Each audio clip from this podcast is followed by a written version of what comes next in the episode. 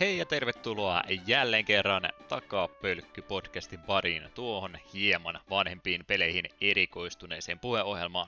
Tämänkertainen jakso on järjestysnumeroltaan laitettu semmoiseksi kuin 107 ja julkaisupäivämäärä päivämäärä. Joo, hyvä, hyvä startti. Vaikka nämä on kirjoitettuna tänä valmiina, niin ei se sitä tarkoita, etteikö näitä osaisi väärin lukea. Ää, julkaisupäivämäärä, siis sitä mä varmaan yritinkin sanoa maaliskuun toinen päivä vuonna 2021. Jakson pääaina tällä kertaa olisi ei Capcomin, vaan San Ln kehittämä Megaman Soccer vuodelta 1994. Siitä ja vähän muustakin juttelemassa ovat Juha Rankkari olisi mennyt sisään, mutta tukijalka petti. Lehtinen sekä Eetu, toivottavasti Vuvutselat tekevät vielä comebackin, ja spin-off Kapanen. Heipä hei, täällä, täällä jälleen kerran. Sait tupla-annoksen tällä kertaa. Mä tuun tota spin-offi lisänimeä käyttämään su- sulla vielä jatkossakin, että varaudu siihen. Kyllä se vielä kahden viikon päästä taitaa olla ajankohtainen. Ja varmasti vielä tulevaisuudessakin. Sä otat pelkkiä kun... spin-offia jatkossa. Ei kun neljän viikon päästä, se, silloinhan se on se. No kuitenkin. Kyllä, kyllä. Joo, meillä on jalkapallopeliäkin. Olemme omasta puolestani ja varmaan kuuntelijoidenkin puolesta erittäin hämmentyneitä, että ei tuon ylipäätänsä edes urheilupeliä ehdottanut, mutta sen pohjalta varmaankin se startti kysymyskin, että onko jalkapallo jotenkin koskettanut sinun elämääsi vai mitä tässä nyt on tapahtunut? Jalkapallo on aivan mielettömän tylsä laji. Hyi. Ei, ei, ei sen enempää tarinaa tästä.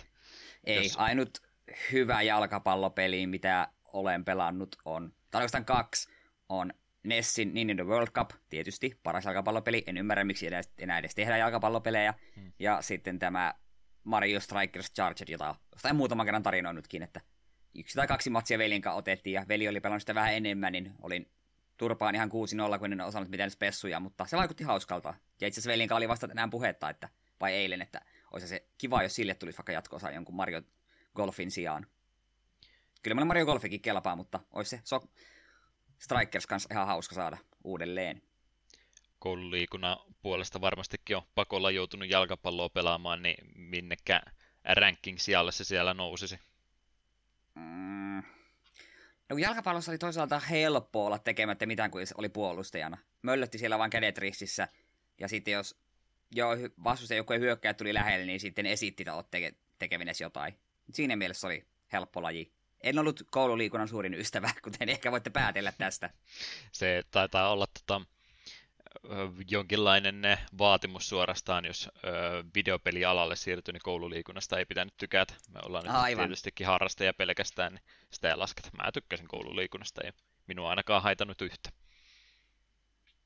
Ainoa asia, mikä piti minut pois täysnörttiydestä, oli se, että koululiikunnasta tykkäsin. Hmm.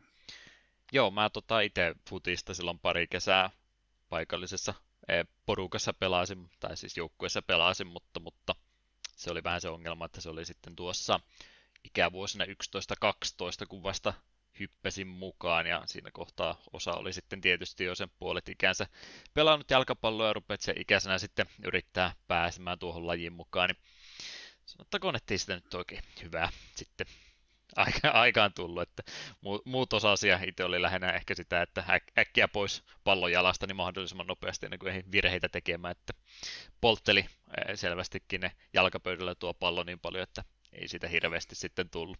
Jonkin verran tuli niitä pelejä kumminkin kierrettyä sitten lähiseudulla siinä, ainakin eka, ekan kesän aikana. Mä en muista mitä toisena tapahtui, mä en varmaan edes mennyt harjoituksiin ikinä, ja sitten kun mä yritin otteluihin päästä mukaan, niin se oli sitten sitä, että no kun sä et ole harjoituksissa ollut, niin ei me nyt sua hirveästi pelutetakaan, että kyllä niissäkin täytyisi käydä, niin muistaakseni siihen loppu sitten ennen yläasteelle siirtymistä tuon lajin harrastaminen kokonaan.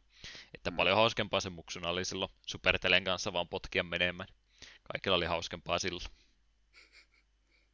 Mutta hieno laji. Joskus ehkä jopa telkkaristakin tullut katsottua, mutta ei mitään sarjatason pelejä kyllä. Että MM-kisat ja EM-kisat kun tulee, niin niitä yleensä seurailen kyllä sitten, mutta siinäpä se oikeastaan myöskin. Näin ollen, mitenkäs olemme maaliskuuhun siirtymässä ulkona ehkä plussa. Onko siellä plussan puolella jo kelit? Joo, pari päivää ollut plussaa. Mm. Se ei varmaan estä sisällä olemasta ja videopelejä kautta muuta vastaavaa harrastamasta. Ei sittenkään este, mutta minun täytyy kyllä nyt myöntää, että viimeisen parin viikon aikana niin en ole saanut videopelisaralla noitten, mitä olen itse pelannut, niin oikeastaan mitään edistystä. Että Pleikkarilla en ole Crashia, enkä joku saa jatkanut hetkeäkään viime jakson jäljiltä. Ja sitten tää, tää Switchillä se, no Mario vähän lasten kanssa pelailtiin eteenpäin. Ja Monster Boy on vieläkin kesken, joskin olen aika varma, että nyt ollaan ihan, nyt haiskahtaa pitkästi siltä, että hei, käypäs maailmasta kiertämästä nämä kolme juttua ja sitten pääset tuonne, niin se vaikuttaa nyt vähän siltä, että lopputekstit on lähellä. Ollut vähän hektistä tämä elämä, mutta sen sijaan lautapelit on ollut lähellä sydäntä. Me tuossa viime vuonna, tai siis varmaan joku yli vuosi sitten ostettiin yhteisenä lautapelinä meille Karkassonne. Onko tuttu lautapeli? Joo, löytyy kyllä hyllystä. Joo, se ostettiin ja kaik... me olin sitä joskus pelannut ja vaimokin oli sitä lasten kanssa joskus pelannut. Ja no hei, kaikki osaa tämän niin ostetaan tää. Sitten se oli meidän hyllyssä sen joku vuoden, ilman että siihen koskettiin. Sitten yksi päivä nyt perhana pelataan Karkassonne ja siinähän kävi sillä tavalla, että peliin tykästyttiin kovasti, etenkin minä ja vaimo. Ja pikkuhiljaa otettiin niitä uusia sääntöjä. Ensin pelattiin just niitä, ei otettu apotteja eikä jokea ja tälleen, mutta pikkuhiljaa otettiin niitä sääntöjä lisää ja sitten innostuttiin niin paljon, että ostettiin kaksi eri lisäosaa. Meillä on tuo, tuo, tuo hetkinen kirjurit ja hetkinen, mikä sen kirjureiden kassin lisäys tuli toinen? Liian laaja kysymys. Lisäosia on tullut niin paljon, että kukaan noita Jep. ulkoa muista. Kuitenkin kirjurit ja jotain niin lisäosaa ja sitten kuningas ja Grave ja nyt se on mennyt vähän siihen pisteeseen, lapset ei halua pelata meidän kanssa, koska me vaimon kanssa suhtaudutaan siihen varsin niin kuin antaumuksella. Ollaan melkein joka päivä otetaan vähintään yksi matsi ja sitten siinä just jokaista siirtoa me pohditaan kunnolla ja laskelmoidaan ja myös toisiamme ei nyt opasta, mutta niin pohditaan molempien pelaajien kannalta, että hetkinen, silleen, että jos siellä tuon palan tuohon, niin se aiheutat minulle hallaa, mutta siis varsinaisesti auta itseesi, että meillä se on hyvin, hyvin strategisella tasolla olemme siinä pelissä menneet, ja vähän ollaan myös tutkailtu, että mitäs muita lisäosia haluaisi, mutta me ollaan vähän nyt siinä pisteessä, että me ei ehkä oikeastaan haluta enempää peliä mekaniikoita, siihen me halutaan vaan lisää niitä erilaisia laattoja. Niin, mutta on äärimmäisen hieno lautapeli, tykkään todella paljon, se on joka pelikerta on erilainen, tosin meillä vaimon kanssa ehkä vähän se ongelma, että etenkin minulla, että meillä herkästi menee pelit siihen, että jompikumpi rupeaa, rupeaa rakentamaan yhtä massiivista linnaa ja toinen tulee heti, että ahaha, minähän tulen tuonne. Ja parhaimmillaan meillä oli sellainen linna, se oli pitkästä aikaa peli, jonka minä voitin. Sitten linnasta saa joku 40 pistettä yhteensä. Ja loppujen lopuksi, kun se linna valmistui, siellä oli vaimolta kaksi ukkoa lähetti ja minulta neljä ukkoa, ja, ei kun lähetti kuin kirjanpitäjä, niitä vaimolta kaksi ukkoa ja kirjanpitäjä, minulta neljä ukkoa ja kirjanpitäjä, että siihen linnan panostettiin, se oli ihan massiivinen. Tuntui hyvältä, kun sen linnan voitin, ja se aika pitkälti kruunasi kyseisen pelin minulle. Ai ai, aivan äärimmäisen hieno peli.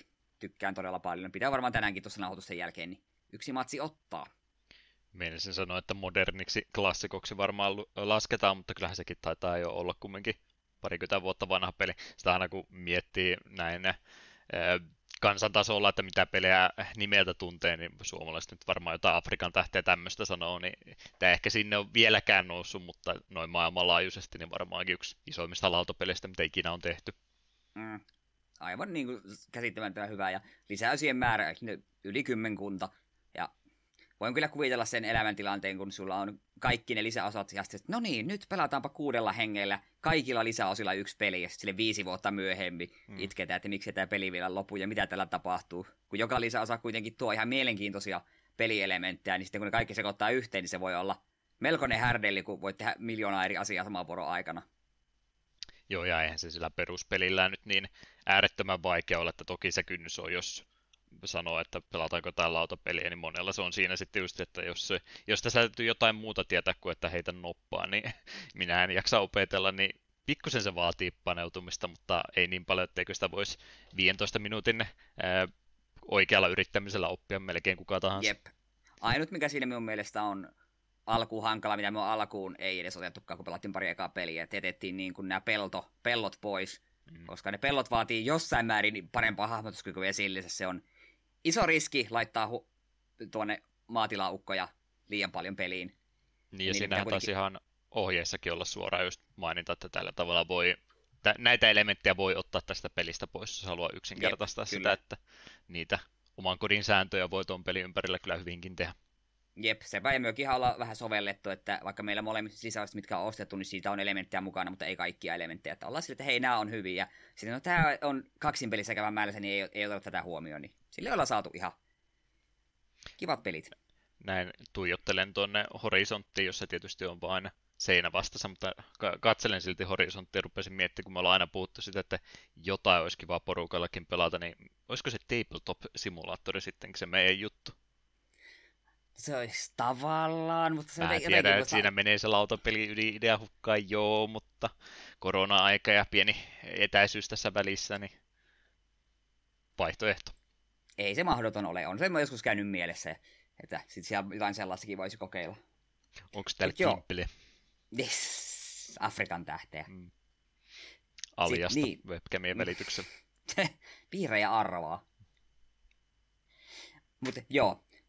Sitten sen lisäksi sitten ollaan me vähän muitakin lautapelejä pelailtu. Kaiveltiin tuolla vähän lautapelikaappia. Siellä oli iso kasa vaimon ja vaimon lasten lautapelejä, mitä eivät hekään olleet aikoihin pelanneet. Sieltä useampia kokeiltiin ja katsottiin, että okei, että hei, mitkä näistä on semmoista, että ne lahjoitaan kautta myydään ja mitkä pidetään, niin yllättävän monen kohdalla todettiin, että hei, no tämä on ihan kiva peli.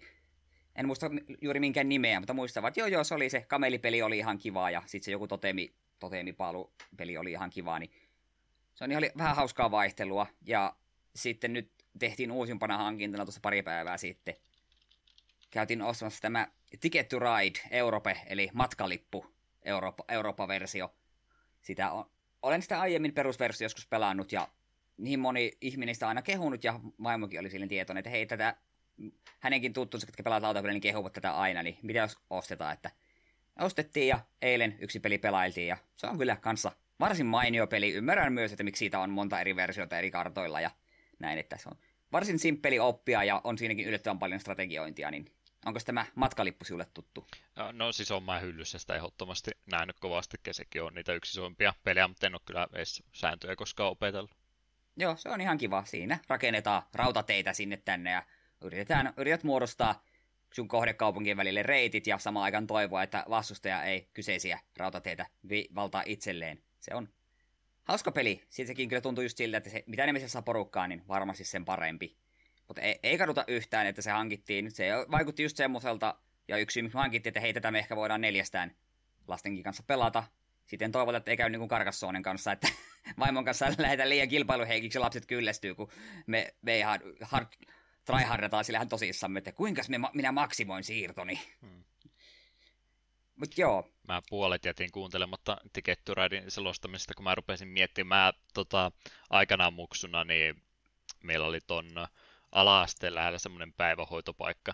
Mä en tiedä, onko mä tästä, mä oon varmaan aikaisemminkin sanonut, mutta siis en mä sitä sillä niin tarvinnut mennä, mä en tiedä, olinko mä siellä kuokkimassa vaan sitten vai mikä tämä homma nimi, nimi oli, mutta mä yleensä tykkäsin, jos oli vaikka kymmenenkin aamu, niin mä menin jo sinne sitten kahdeksan kumminkin, mikä kuulostaa aikuiselta minulta ihan hirveältä, että mieluummin nukun niin myöhään kuin mahdollista, mutta silloin tota, tuli aamulla mentyä sinne usein tai sitten jopa päivälläkin, jos kovin aikaisin pääsin, niin kävin siellä jonkin verran pyörähtäin, siellä oli hirveästi lautapelejä, niin tuli tämmöinen äh, muisto yhtäkkiä about neljännesvuosisadan takaa, mutta rupesin googlettaa, niin Myyräpeli, Under the Ground on näköjään sen nimi on ollut, vuoden peli 95. Mistähän tämmöisen saisi vielä itsellensä? Onko sä tätä pelannut? Tämä on siis lasten peli ihan vaan, ei tämä ole mikään vakava peli, mutta Siinä oli semmoisia levyjä, levyjä, missä oli reikiä ja sitten tämmöisiä myyrän nappuloita, mitä piti liikuttaa niiden kohdalla ja sitten nostettiin aina se yksi levy kerralla ja kaikki, jotka ei ollut niissä reikien kohdalla, niin putos pois pelistä. Ah, joo, me on nä- näin tän jossa, tai on niin ihmisille nähnyt tätä, mutta en ole varmaan ikinä pelannut. Että kaikki tutut, joilla tämä myyräpeli oli, niiltä puuttu sitä nappuloita, niin sitä ikinä voinut pelata, mutta olen kyllä tietoinen tästä pelistä, joo joo. Tämä on selvästikin tämmöinen hankinta, mikä täytyy hommata. Mites olisi tota, takapelkky spin-offi podcasti käy vaan vanhoja lautapelejä läpi? Ei ole se huono idea. Vähän niin kuin Board James. Joskus mä yritin katsoa, että kyllä tuolla jaksossakin oli näitä lautapelipodcasteja, mutta ne oli kaikki silloin, kun viimeksi katoin, niin tauolla ainakin, niin en tiedä mikä on tällä hetkellä tilanne. Mm. Ah, ja semmoinen pieni korjaus. Vaimo tuolta lähetti minulle korjausviestin. Ticket to Ride on suomeksi menolippu, ei matkalippu. Mm. Pahoittelut tästä hirvittävästä virheestä. Onneksi minulla on viisas vaimo, joka kuulee seinän läpi, että mitä minä täällä puhun. Kyllä, kyllä. Joo, tämä on tärkeää, että nämä faktat tulee oikein tässä. Meillä on mitään asiavirheitä koskaan ennen tehtykään. Ei ikinä. Mutta joo, siinä oli lautapelailut ja on me vähän jopa jotain videopelejäkin pelannut, kun oli tosiaan tuo isoveli viikonloppuna käymässä ja hän on nyt noin puolisen tuntia vähän päälle ollut junassa. Meillä oli oikein mukava viikonloppu. Te, saunottiin ja syötiin hyvin ja sitten meillä oli myös paljon aikaa olla ihan vain kahdestaan, kun vaimolla oli töitä, niin tulihan sitä vähän videopelejä pelailtua, niin totta kai pelattiin niitä klassikoita, mitä aina tulee pelattua, eli Speedrunners, Nidhogg 2, Towerfall, kaikki nämä tämmöistä, mitä me ollaan aina ennenkin pelattu, mutta sitten tämmöinen muutama, mitkä ei erityisesti mieleen, niin Overcooked 2, siitä vedettiin muutaman maailman Switchille, ja se oli kyllä mukavan heksistä meininkiä. Parin kaverin kanssa aiemmin pelasin, mutta se silloin ei jotenkin samalla tavalla lähtenyt veljen kanssa. Se oli haus, hauskaa häsellystä, kun aina yritettiin kyllä sitä, että okei, tehdään vähän työnjakoa, ja sitten lopputulos oli se, että kumpikin säheltää ihan mitä sattuu, ja paistipannut on väärässä paikassa, ja nyt se meni nyt se riisilenti roskikseen, ja mitä tällä tapahtuu, mutta hauskaa meillä oli. Ja se ensimmäisen maailman, näistähän kaikki saa helposti kolme tähteä ilman, että kunnolais yrittää, ja sitten joka kakkosmaailma rupesi sanomaan vähän vastaan, että jos me saadaan yksi tai kaksi tähteä, niin ollaan tyytyväisiä ja mennään eteenpäin. Mutta hieno peli. Pitää sitä selvästi veljen kanssa joskus päästä taas jatkamaan. Kokeilin si- sitä kerran ekaa osaa yksin pelinä ja jotenkin tunsin, tunsin olevani pettynyt itseeni, että tätä tämmöistä peliä yksin pelaan, että oli Joo, erittäin ei, väärä kokemus. Joo, en voi kuvitellakaan, että edes netinkään yli ei, tuo pitää pelata samalla sohvalla. Ja me ei kyllä oon usko, että sitten kun pelaa neljällä hengellä samalta sohvalta, niin se saattaa koetella ystävyyssuhteita, kun kaos on aivan kauhia. Mm. Ja sitten kun kentät vaihtavat muotoa ja ruokaohjeet monimutkaistuu, niin, tai viimeinen kenttä, mitä me yritettiin, niin se meni muuten hyvin, mutta kenttä vaihtoi muotoaan silleen, että me molemmat jäätiin samalle puolelle ja samaan aikaan pizzapalo uunissa, joka oli sillä puolella, minne me ei päästy. Ne oli vähän että okei, tämä ei mene hyvin tällä hetkellä. Tuossa oli, tota, oliko se Humble Joysen kautta tuli viesti, että siinä Puntlessa oli nyt tämä tämmöinen Moving Out-peli, mikä on vähän samalla kontrolliskemeillä, ah. mutta pitää vaan muuttokuormaan kasata, niin onkohan se sama Poppoon peli ollut sitten? Ei itse asiassa ole, ja jos muistaisit kaiken meidän jakson, niin tietysti olen puhunut tästä kyseisestä pelistä, kun vaimon lasten, kanssa, mm. vaimon lasten kanssa pelattiin se melkein läpi. Meillä on yli viimeinen kenttä pelaamatta, ja se oli ihan varsin hauskaa kaaosta. Kyllä, kyllä. Mut joo, sit pari muuta, mitkä jäi positiivisesti mieleen, niin Fast RMX, tämähän on jo, Switchille tuli jo julkaisussa, ja Wii Ulla on alun perin tullut tämä hyvin, hyvin Wipeout kautta tämä, tämä, tämä f kaahailupeli, ja se teki kyllä kovan vaikutuksen, ja oltiin, olin veljen kanssa sitä, sitä mieltä, että hitto, tämähän on oikeasti tosi hyvä peli, ja tämä pitää kyllä omallekin wishlistille pistää, niin todella todella mainio, niin f kuin olla ja voi, mun soundtrack oli kova, aivan pirun nätti, vauhdin tuntuma oli hienoa, ja sitten tässä oli täällä siinä uniikkina mekaniikkana tämä kahden, sinun aluksella on niin vähän niin kuin kaksi värimoodia, tai, tur, tai kaksi eri väristä turbomoodia, että laitat sinisen turbomoodin päälle, menet siniselle alustalle, niin saat vauhtia, mutta jos sulla on oranssi moodi päällä, kun mä siniselle, niin sun vauhti hidastuu. Että sun pitää osata väriä vaihdella. Jos sä haluat kaiken mahdollisen vauhdin hyödyntää, niin täytyy näille alustoille tähdätä aina oikealla värillä. Ja sitten sieltä löytyy kentästä myös tällaisia palluroita, mitkä täyttää sun boost mittarita, voit käyttää missä vaan. Ja todella, todella hyvä peli. Se kyllä iski täysiä, että ei me tarvita oikeastaan uutta f kun meillä on tuo to- tykkäsin todella paljon, ja jos en ihan väärin muista, niin muun muassa Hatsuki ja olisikohan NKkin tätä joskus aikoinaan hehkutelleet, ja ymmärrän täysin, ja on tämä monta kertaa ollut mielessä, että porukka on tätä kehunut, mutta en, en oikein tiedä, mutta nyt kun sitä veljen kanssa tunnin pari pelailtiin, niin totesin, että hei, tätä voisi vois oikeasti jopa hankkia ja yksinäkin mätkiä kaikki kapit ja autot auto, auki. Hieno peli, suosittelen kyllä, ja toivon, että kyseinen pelin kehittäjä jossain kohtaa tekisi vaikka uudenkin osan. Sitten aion ostan paljon aikaisemmin. Olen tälle muutaman vuoden jäljessä. No eipä siinä mitään hätää ollut, ollut kumminkaan, että Nintendo olisi mitään f enää tehnyt. Niin. Tai sitten ehkä ne vois vaan niin sanoa näille kehittäjille, että hei, mitä jos te tekisitte meille f että miten olisi. Väitin, että toimisi. Hmm. suosittelen kyllä, että jos jostain syystä olette niin kuin minä, että peli on kiinnostanut, mutta ei ole vielä tullut hankittua, niin kannattaa tarttua tilaisuuteen. Todella, todella mainio peli. Ja viimeinen, minkä haluan mainita, tämän pelin olen joskus aikoinaan tässä podcastissa maininnut. Tämä Invisigun Reload taisi olla se lisänimi. Tämä niin kuin hyvin Bomberman-tyylinen peli, paitsi että kaikki hahmot ovat suurimmassa ajasta näkymättömiä. Hahmot näkyvät vain, kun ne ampuvat, tai sitten jos kävelet seinää päin, vaikka punaisella pelalla, niin huomaat, että puna- se seinä välähtää punaisena, niin käytännössä sun pitää siis itse pitää kirjaa, missä sä liikut, Ja kiinnittää myös sitä huomiota, hetkinen, tuolla lähti seinä vihreänä, vihreä pelaaja siellä. Tai sitten jos esimerkiksi hiekkaan ilmestyy jalanjäljet, niin tiedät, että siitä käveli just joku pelaaja. Se on yllättävän intensiivistä. Pelattiin ensin kahdestaan muutamia rundeja ja sitten pelattiin botteja vastaan. Ja siinä kohtaa, kun oltiin päästy vähän se pelin kunnolla sisälle, niin sitten sillä tuli kunnon pitkiä väijymis- kautta hippaleikkejä, että koko ajan molemmat liikkuu hyvin varovasti, laskee jokaisen askeleen, missä on menossa. Sitten, hei nyt se oli tuolla, ja sitten te- tekee, ampuu, ja sitten hämä- hämäyksen lähteekin juoksemaan toiseen suuntaan, ja ai että, todella intensiivinen, ja voisin kuvitella, että neljällä ihmispelaajalla voi meno olla melkoista. Tykkäsin kyllä, sitä me joskus silloin aikoinaan tuosta puhuin, kun jollain eurolla sen ostin, ja veli kanssa sen ostin, niin nyt päästiin sitä vihdoinkin ihan monin pelinä kokeilemaan, ja vakuutti kyllä. Pitää varmaan yksin peliä jatkaa sinne ihan vaan sen takia, että saisi uusia hahmoja siihen auki, kun jokaisella hahmolla on joku uniikki skilli, että yksi osaa hypätä ja yksi tekee pieni shockwave, mikä stunnaa lähellä olevat viholliset ja niin poispäin. Mutta sitä vähän silleen jännä, että tuosta ei kovin paljon niin kuin ihmiset ole puhunut, koska tuo on todella hyvä tuommoinen saman sohvan monin peli. Toivottavasti pääsisi vähän isompaan maineeseen. Laatuteos nimittäin on kyseessä. Herkästi jäi jalkoihin, kun tuota peli määrää tulee Steaminkin niin kovaa tahtia. Että...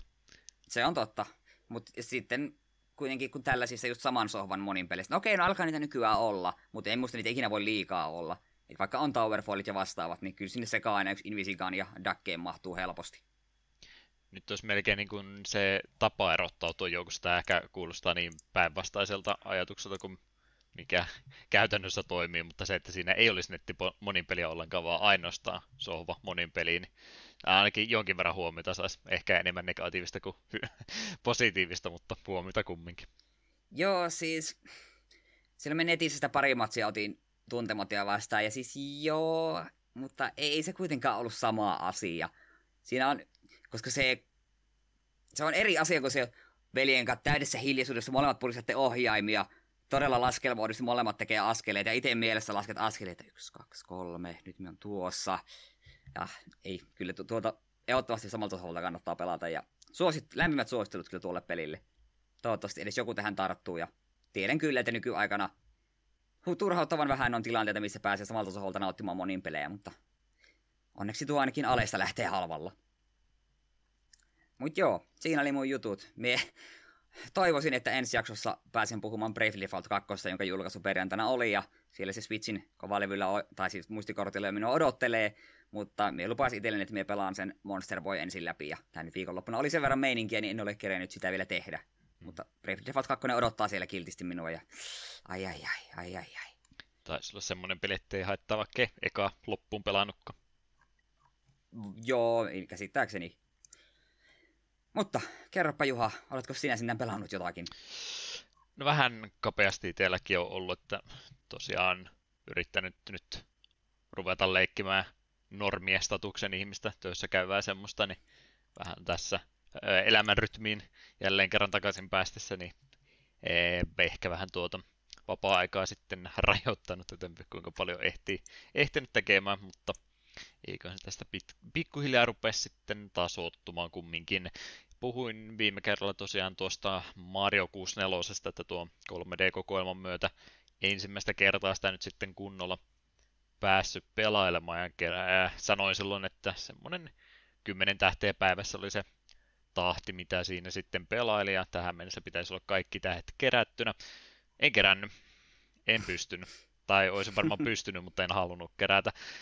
Siis onhan se oikeasti, oikeasti siis klassikko toi, jos ei sinne mitään en vähättele pelin saavutuksia koko ää, tota, kaikelle pelin kehittämiselle, mitä sen jälkeenkin on tullut, mutta ei se oikein muuhun napannut nyt enää näin neljännes vuosisata sitten sen julkaisun jälkeen, että kaikki long jumpit ja tämmöiset ihan kontrollit oli suht hyvät sivuuttain suunnassa, ei pääse oikein liikkumaan ja se ei varmaan haittaisi, mutta kun kamera on vähän mitä on, niin välillä tulee vähän semmoisia epävarmoja hyppyjä sitten, että meneeköhän tämä nyt kohdallensa vai ei, niin kyllä se rupesi sitten loppuun kohta sen verran paljon turhauttamaan, että kun rupesi nuo tähdetkin menemään vaikeammaksi siinä pelissä, niin siinä kohtaa sitten totesin, että on tässä paljon muutakin pelattavaa, mitä haluaisi mieluummin pelata, kun yrittää tässä nyt maksimi tähdet kerätä, niin 76 tähän kohdalla tosiaan totesin, että okei, tällä nyt on pari kenttääkin, mitä en ole vielä edes kunnolla yrittänytkään, mutta jos nyt vaan mennään loppuun asti ja tyydytään tähän määrään ennen kuin tämä rupeaa entistä enemmän ahdistamaan. Että tärkeä teos ajallensa, mutta en mä nyt sitten tiedä, jos tänä päivänä rupeaa sitä ensi kertaa pelaamaan, niin ehkä noita myöhempiä sitten mieluumminkin.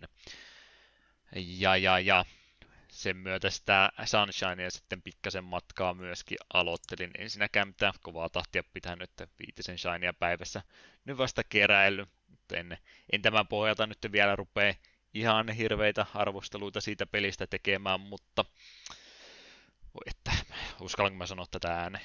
Meidän podcastin vaarasta, jos mä sanon sanottavani. Mitä sä voit sanoa Sunshineissa semmoista, mikä nyt hirveästi porukkaa järkyttää? Se on kuitenkin aika mielipiteitä jakava peli. Joo, mutta se mun mielipite, e, mielipiteitä jakava mielipide on se, että Sunshine taitaa olla parempi peli kuin 64 on. Mie en väitä, että sä oot väärässä. Musta mm. Sunshine oli yllättävän hyvä peli. Tyk- Mie olin varautunut, että se on oudon ihme vesireppusa takia vähän turhan omituinen, mutta ei minusta se on kiva peli. Joo, pirun nätti ja no okei, okay, kontrollipuolella sieltä vähän otettu asioita pois, mutta se semmoinen tarkimpi platformingin, mitä pelistä löytyy, niin se helpottaa se vesireppu sitten niin kovasti sen kanssa, jos se hyppy vähän liian pitkäksi mennä, niin se ei tuossa pelissä haittaa yhtään mitään, että siinä voi sitten vielä tuon Floodin kanssa kikkailla sen verran, että ei, ei se semmoinen pikkutarkka hyppelykään siinä haittaa, ja kamera on niin paljon parempi, että ne tärkeät asiat on mun mielestä löytyy siitä Sunshineista, niin sen takia tykkään kyllä siitä ainakin toistaiseksi enemmän. Katsotaan, käykö siinäkin sitten loppua kohden sama, että ei ihan kaikkea halua tehdä, mutta tähän mennessä niin on Sunshineista enemmän tykännyt kuin 64. Mm, no siinä on omat ääninäyt... ääninäyttely on aivan hirvittävää. Ihan sama. Ja, ja siinä on muutama todella inhottava kenttä. Odotahan vaan ihan pelin, taitaa olla jopa viimeinen kenttä, niin erään tietyn paatin ohjastaminen puolelta toiselle. Oli todella lähellä, ettei nyt peli kesken. Mm. Jeesus, se on kamala kenttä.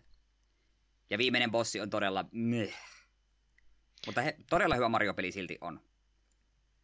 Joo, sellainen hyvä, että en tota, Sunshine no, tai, tai Samurai mä niin runeja nähnyt kyllä Sunshineista kovastikin, mutta siltikään en, en, tiedä pelistä yhtään mitä. Että olen monen kertaan nähnyt, että pelissä on kaikki tehty, mutta siltikään mä en muista yhtään mitä, että näin tarkkaan mä oon selvästikin seurannut. Kyllä, kyllä. Muuten tämä on oikeastaan ollut sitten katselupuolta, mitä tässä viime aikoina harrastanut, niin mainittakoon ne nyt tässä vielä pois ennen kuin jatketaan ohjelmassa eteenpäin. Netflixin puolelle japanilaista sarjaa jälleen kerran kyllä vain, en mä näistä näköjään ikinä kasva pois, pikkuhiljaa ja eh, hissukseen täytyy näitä eteenpäin kattella. Eh, Yu Yu Hakusho, sanooko yhtään mitä?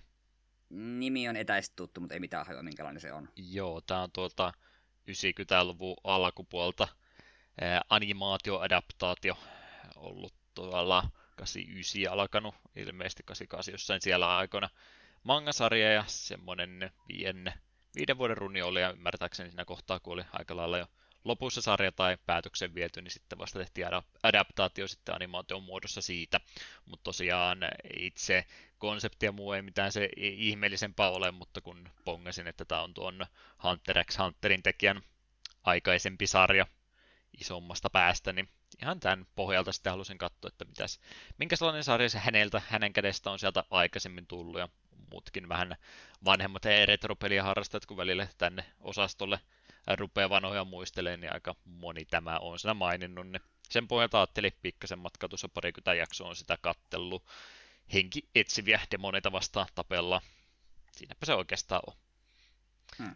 Lukiopohjalla vähän nyrkkiä heilutella ja ehkä jotain henkivoimekin saattaa joukkoon tulla sen verran tosiaan spoileria alkupäästä, jos ei mitään halua kyseisestä sarjasta tietää, niin äh, heittäkää äkkiä kuulokkeet äh, korvista ne päähän, laittakaa 30 sekunnin päästä takaisin, niin sarjan pohjustus on se, että päähahmo kuolee alussa, mutta kikkaillaan sitten takaisin elävien kirjoihin, mutta siitä sitten velaksi jää se, että nyt täytyy vähän henkimaailman olennoille tehdä palveluksia. Se tehdään sillä, että tapetaan demoneita. Aivan muuten aika perus shonen settiä, mm. mitä tuolta ajalta vaan ollut, että nättiä taidetyyliä kumminkin, kun on sitä 90-luvun käden piirretyn, käsin piirretyn näköistä animaatiota, niin tykkään kyllä. Se tarinallisesti ei aika mitään sanomaton, mutta ihan hauska. Ei sentään yksittäisiä arkkeja venytetä 50 jakson mittaiseksi, että kyllä täällä isommatkin ongelmat on yleensä viiden jakson sisällä onnistuttu selvittämään. Tykkään siitä.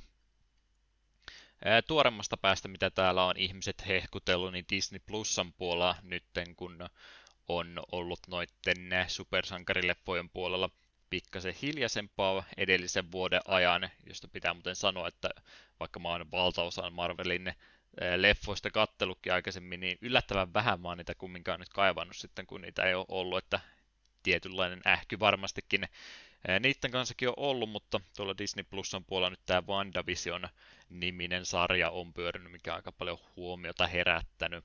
En lähde sitä nyt se enempää spoilaamaan, että mikä sen idea on, mutta tykkään siitä, se, että se käytännössä samaan aikaan parodioi sitcomisarjoja, mutta samaan aikaan on myöskin supersankarisarja, että se on mielenkiintoinen kombinaatio ilmeisesti johonkin vanhempaan sarjakuva tarinaankin perustuu, että ei ole nyt ihan täysin uusi konsepti, mutta en ole tuommoista tuolla tavalla nähtyä sarjaa aikaisemmin nähnyt, niin siinä mielessä ihan mielenkiintoinen tapaus. Ja toki jos ei on noita supersankarijuttuja kaivannut viime aikoina, niin tämä on kyllä, en sano edes korvikkeeksi, vaan ihan hyvä tämmöinen täysverinen sarjakin sarjamuodossa ainoastaan. Ja, ja, ja, mitäs mä silloin viime jaksossa puhuinkaan, mä puhuin tästä Trästeisti podcastista, että sitä on tuossa tullut kuunneltua edelleenkin jatkan ää, kyseisen sarjan ää, läpikäymistä kohta ottanut sarjoissa kiinni, mutta siellä oli tämmöinen Chris Broad-niminen ää, brittihenkilö, vierailemassa alkupään jaksossa ja hän puhui, että hänellä on sitten oma tämmöinen eh, matkailu, no ei nyt oikeastaan edes matkailublogikaan, koska hän kumminkin asuu Japanissa, niin se varmasti matkailu ole, mutta kumminkin tämmöistä matkailutyyppistä sarjaa on sitten tehnyt, että mitä kaikkea tuolta Japanin maasta löytyy, niin niitä kattelin yksittäisiä jaksoja jonkin verran sieltä täältä, kun tykkäsin kyseisestä henkilöstä, ja hänellä oli sitten ihan tämmöinen videosarjakin tuolta 2018 vuoden puolelta. Hän oli tämmöisen pyöräilymatkan tehnyt 2000 kilometriä yhteensä, about 50 kilometrin lenkkiä päivittäin kävi tekemässä, ja siinä samalla sitten kuvaili, eh, mitä matkan varrelta löytyy, ja sitten tämmöisiä pieniä vapaa-päiviäkin näissä isommissa kaupungeissa matkan varrella piti ja vieraita ja muita oli siinä matkan varrella mukana, niin todella, todella miellyttävä sarja. Hän teki siitä sitten jälkeenpäin tämmöisen yhteenvedon, niin hän itse ei kovastikaan omasta tuotoksestaan tuntunut tykkäävä, että hän, häntä harmitti kaikki, enem, kaikki, mikä meni vikaa enemmänkin kuin se, että mitä hyvää hän sillä saa aikaiseksi. Ja jotenkin rupesin miettimään, että niin, eikös mä oon ihan samanlainen näidenkin kanssa, että vaikka ihmiset tuntuu podcastista tykkäävän, niin mä muistan vaan ne asiat, mitkä tässä meni huonosti, niin ymmärrän hänen tunteensa omia projekteja kohtaan. Mutta mut, mm. jos tuommoista matkailutyyppistä eh, YouTube-muotoista sarjaa haluaa katsella, niin lämmin suositus tälle Upload in Japanin, eh, mikä on kanavan nimi, niin siinä oli tosiaan tämä pyöräilymatka, en muistaisi millä nimellä se sitten olikaan, mutta hieno reissu. Onko sä tuommoista matkailupuolta oikeastaan YouTuben puolta kattonut vai onko Eetulla vaan pelkkää videopelimateriaalia YouTubessa tilattunut? No ei nyt sentään, mutta aika vähän miten tuommoista matkailujuttuja. Lähemmäksi varmaan menee, että vaimo ja lasten kanssa joskus katsottu näitä vaarallisimmat koulumatkat, mutta on nekin mm. tavallaan matkailua. Niin. Siinä on, siinä on ihmettelemistä, kun jostain hemmetin viidakosta lapset lähti, jotkut ikäiset lähtisivät. Niin, no niin, kouluun pitäisi lähteä, sinne on kävellen kolmen tunnin matka ja tämän viidakon halki ja siellä voi olla vaikka mitä. Sille, ok, me tehdään tämä joka aamu. Ja sitten on totta paluumatka myös samalla. Hmm. Okei, okay, ehkä, ehkä minä en valita, että jouduin yläasteelle kävelemään, kävelemään mäkeä ylös. Jonka, kun olin, ensi, olin ensimmäinen bussilla parikymmentä minuuttia. Mm. Joo, kyllähän noi tommoset YouTube-sarjat, niin tietysti hirmuinen kolme plussa merkkiä eteen tulee, kun jotain Japanin juttuja, että myönnettäköön, että jos tämä sama konsepti olisi jossain Puolassa toteutettu, niin en ehkä välttämättä olisi alkanut sarjaa katsomaan, että tietynlainen kiinnostus tietysti Japanin meininkin on, mutta en mä itse ole niitä ihmisiä, jotka koko ajan ollut, että kyllä sinne pitää jonain päivänä livenä päästä, että ahistaisi vaan mennä semmoiseen maahan, missä ei osaa yhtään mitään puhua tai varsinkaan mm. lukea. Mutta sitä voi toisten kautta elää, kun katsoo YouTube-videoita. Jes, jes, eiköhän siinä meillä alkuhypinät tähän kertaan ollut tarpeeksi. Megaman Soccerista tosiaan tuolla jakson jälkimmäisellä kolmanneksella juttua, mutta musiikkia sitä ennen kyseisestä pelistä. Sports News sekä Rockfield-nimiset kappaleet oli valittu tähän kohtaan. Kuunnellaan ne ja jatketaan sitten asioissa eteenpäin.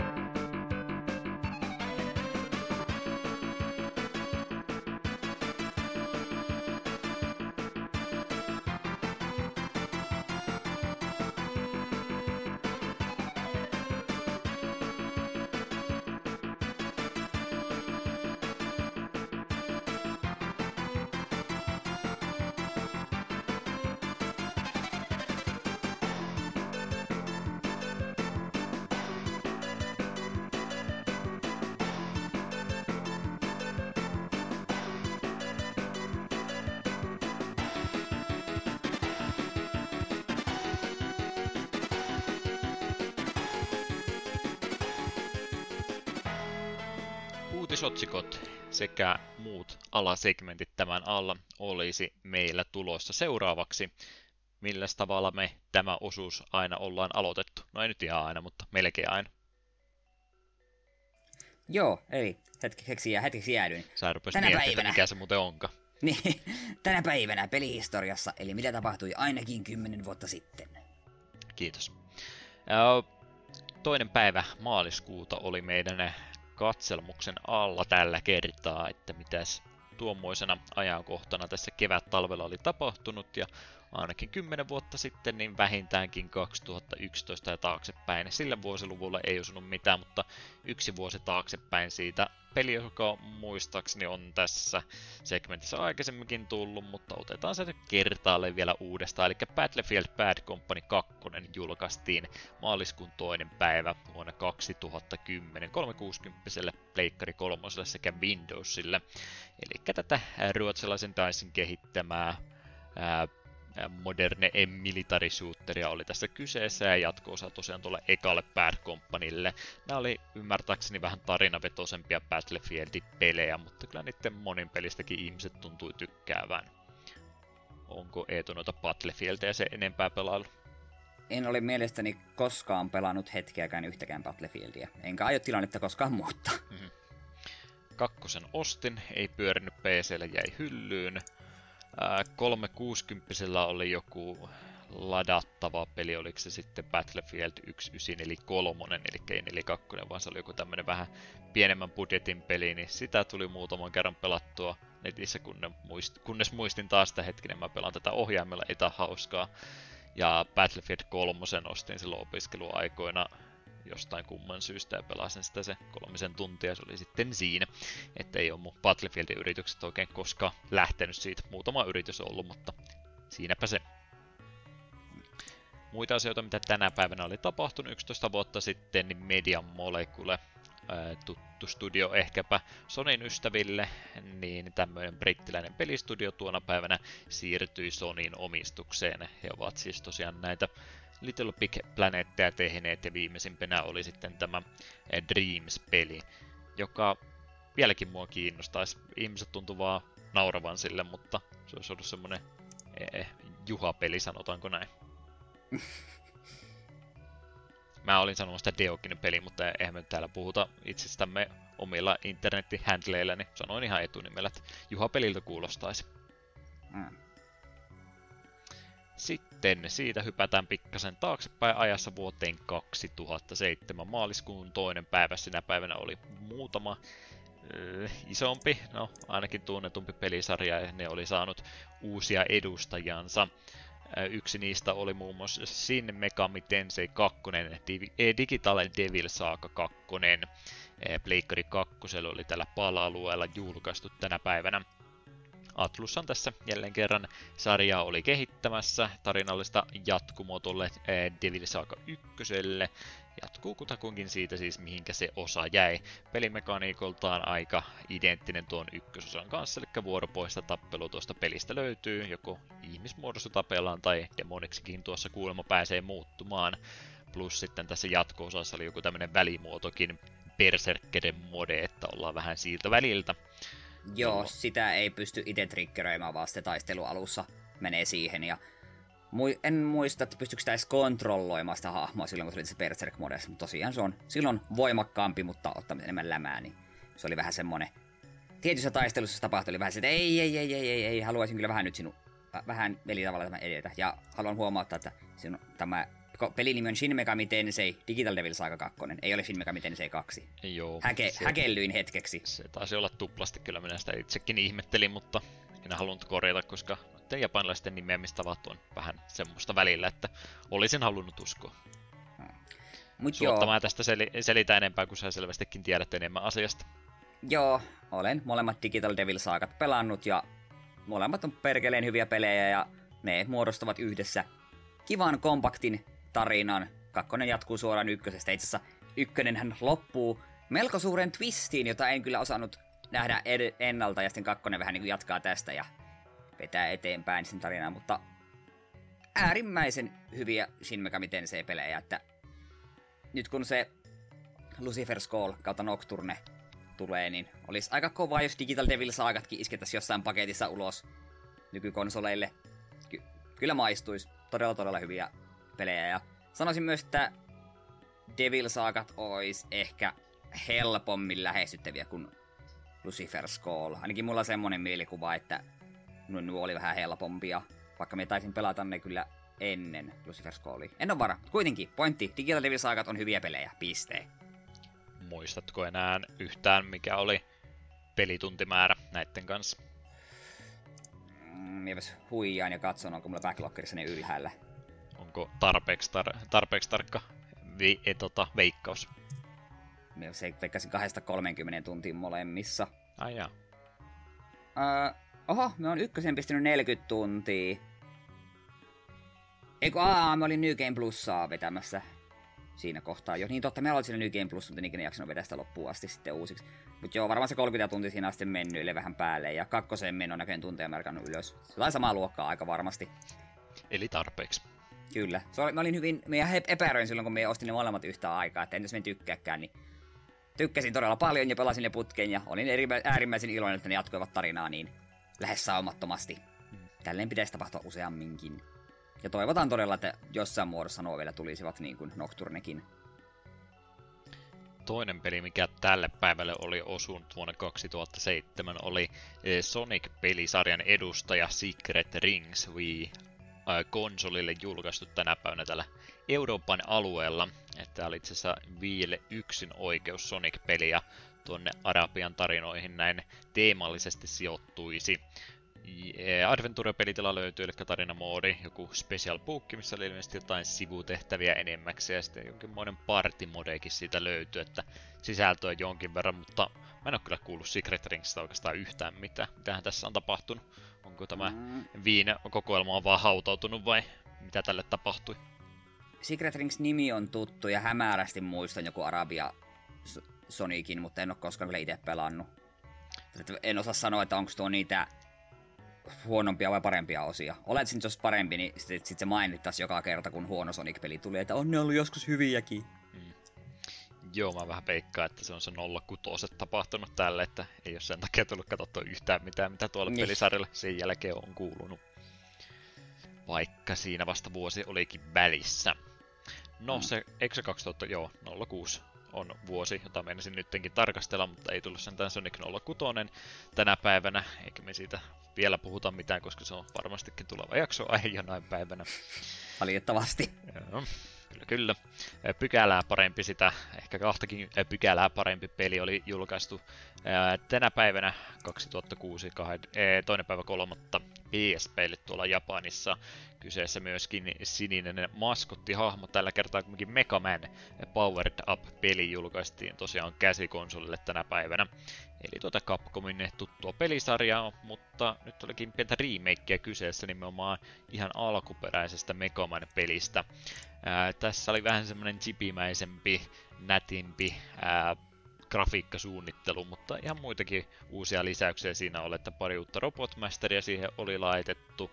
Pääsi myös noilla itse Robotmastereilla pelaamaan pikkasen eri tavalla noita kenttiä läpi ja jotain muutakin ekstraa siellä löytyy, että aika kunnianhimoinen remake kyseessä itse asiassa, että ei ihan pelkkä vaan grafiikkapäivitys tälle niin kuin tänä päivänä varmaan tehtäisiin. Mm. En ole kyllä koskaan pelannut Power Upia, mutta ne, jotka on sitä pelannut, niin on kyllä kehunut sitä, että hyvä, hyvä juttu. Oli vähän sama juttu kuin ton Maverick Hunter Xnkin kanssa, että harmittavan moni niitä sitten tuntui kumminkin pelaavan, vaikka ne ihan hyviä julkaisuja olikin. Mm, sehän meni silloin, kun sen oman PSPni käytettynä ostin, niin no Maverick Hunter X löysin ja nautin sitä todella paljon. Todella, todella hyvä peli, etenkin kun pääsin Vaililla pelaamaan. Ja ah, se oli kaikin puolin niin kuin vielä parempi kuin alkuperäinen Mega Man X. Sääli, että ei tullut ikinä Maverick Hunter X2 ja X3, jotka ilmeisesti alun perin piti tulla, mutta ei myynyt tarpeeksi, tai jäi vähän sellaiseksi niin kuin pienemmän yleisen, ehkä johtuu alustasta. Ja samoin sitä Powered Upia yritin etsiä, mutta siihen aikaan ei ainakaan löytynyt niin kuin allekipuhinnan, että oli vähän korkeammat hinnat, jos olisi halunnut. Koska tuokin on niitä pelejä, mikä kiinnostaa, ja se on harmillista, että sekä Maverick Hunter X että Powered Up on vähän niin kuin PSP-vankina.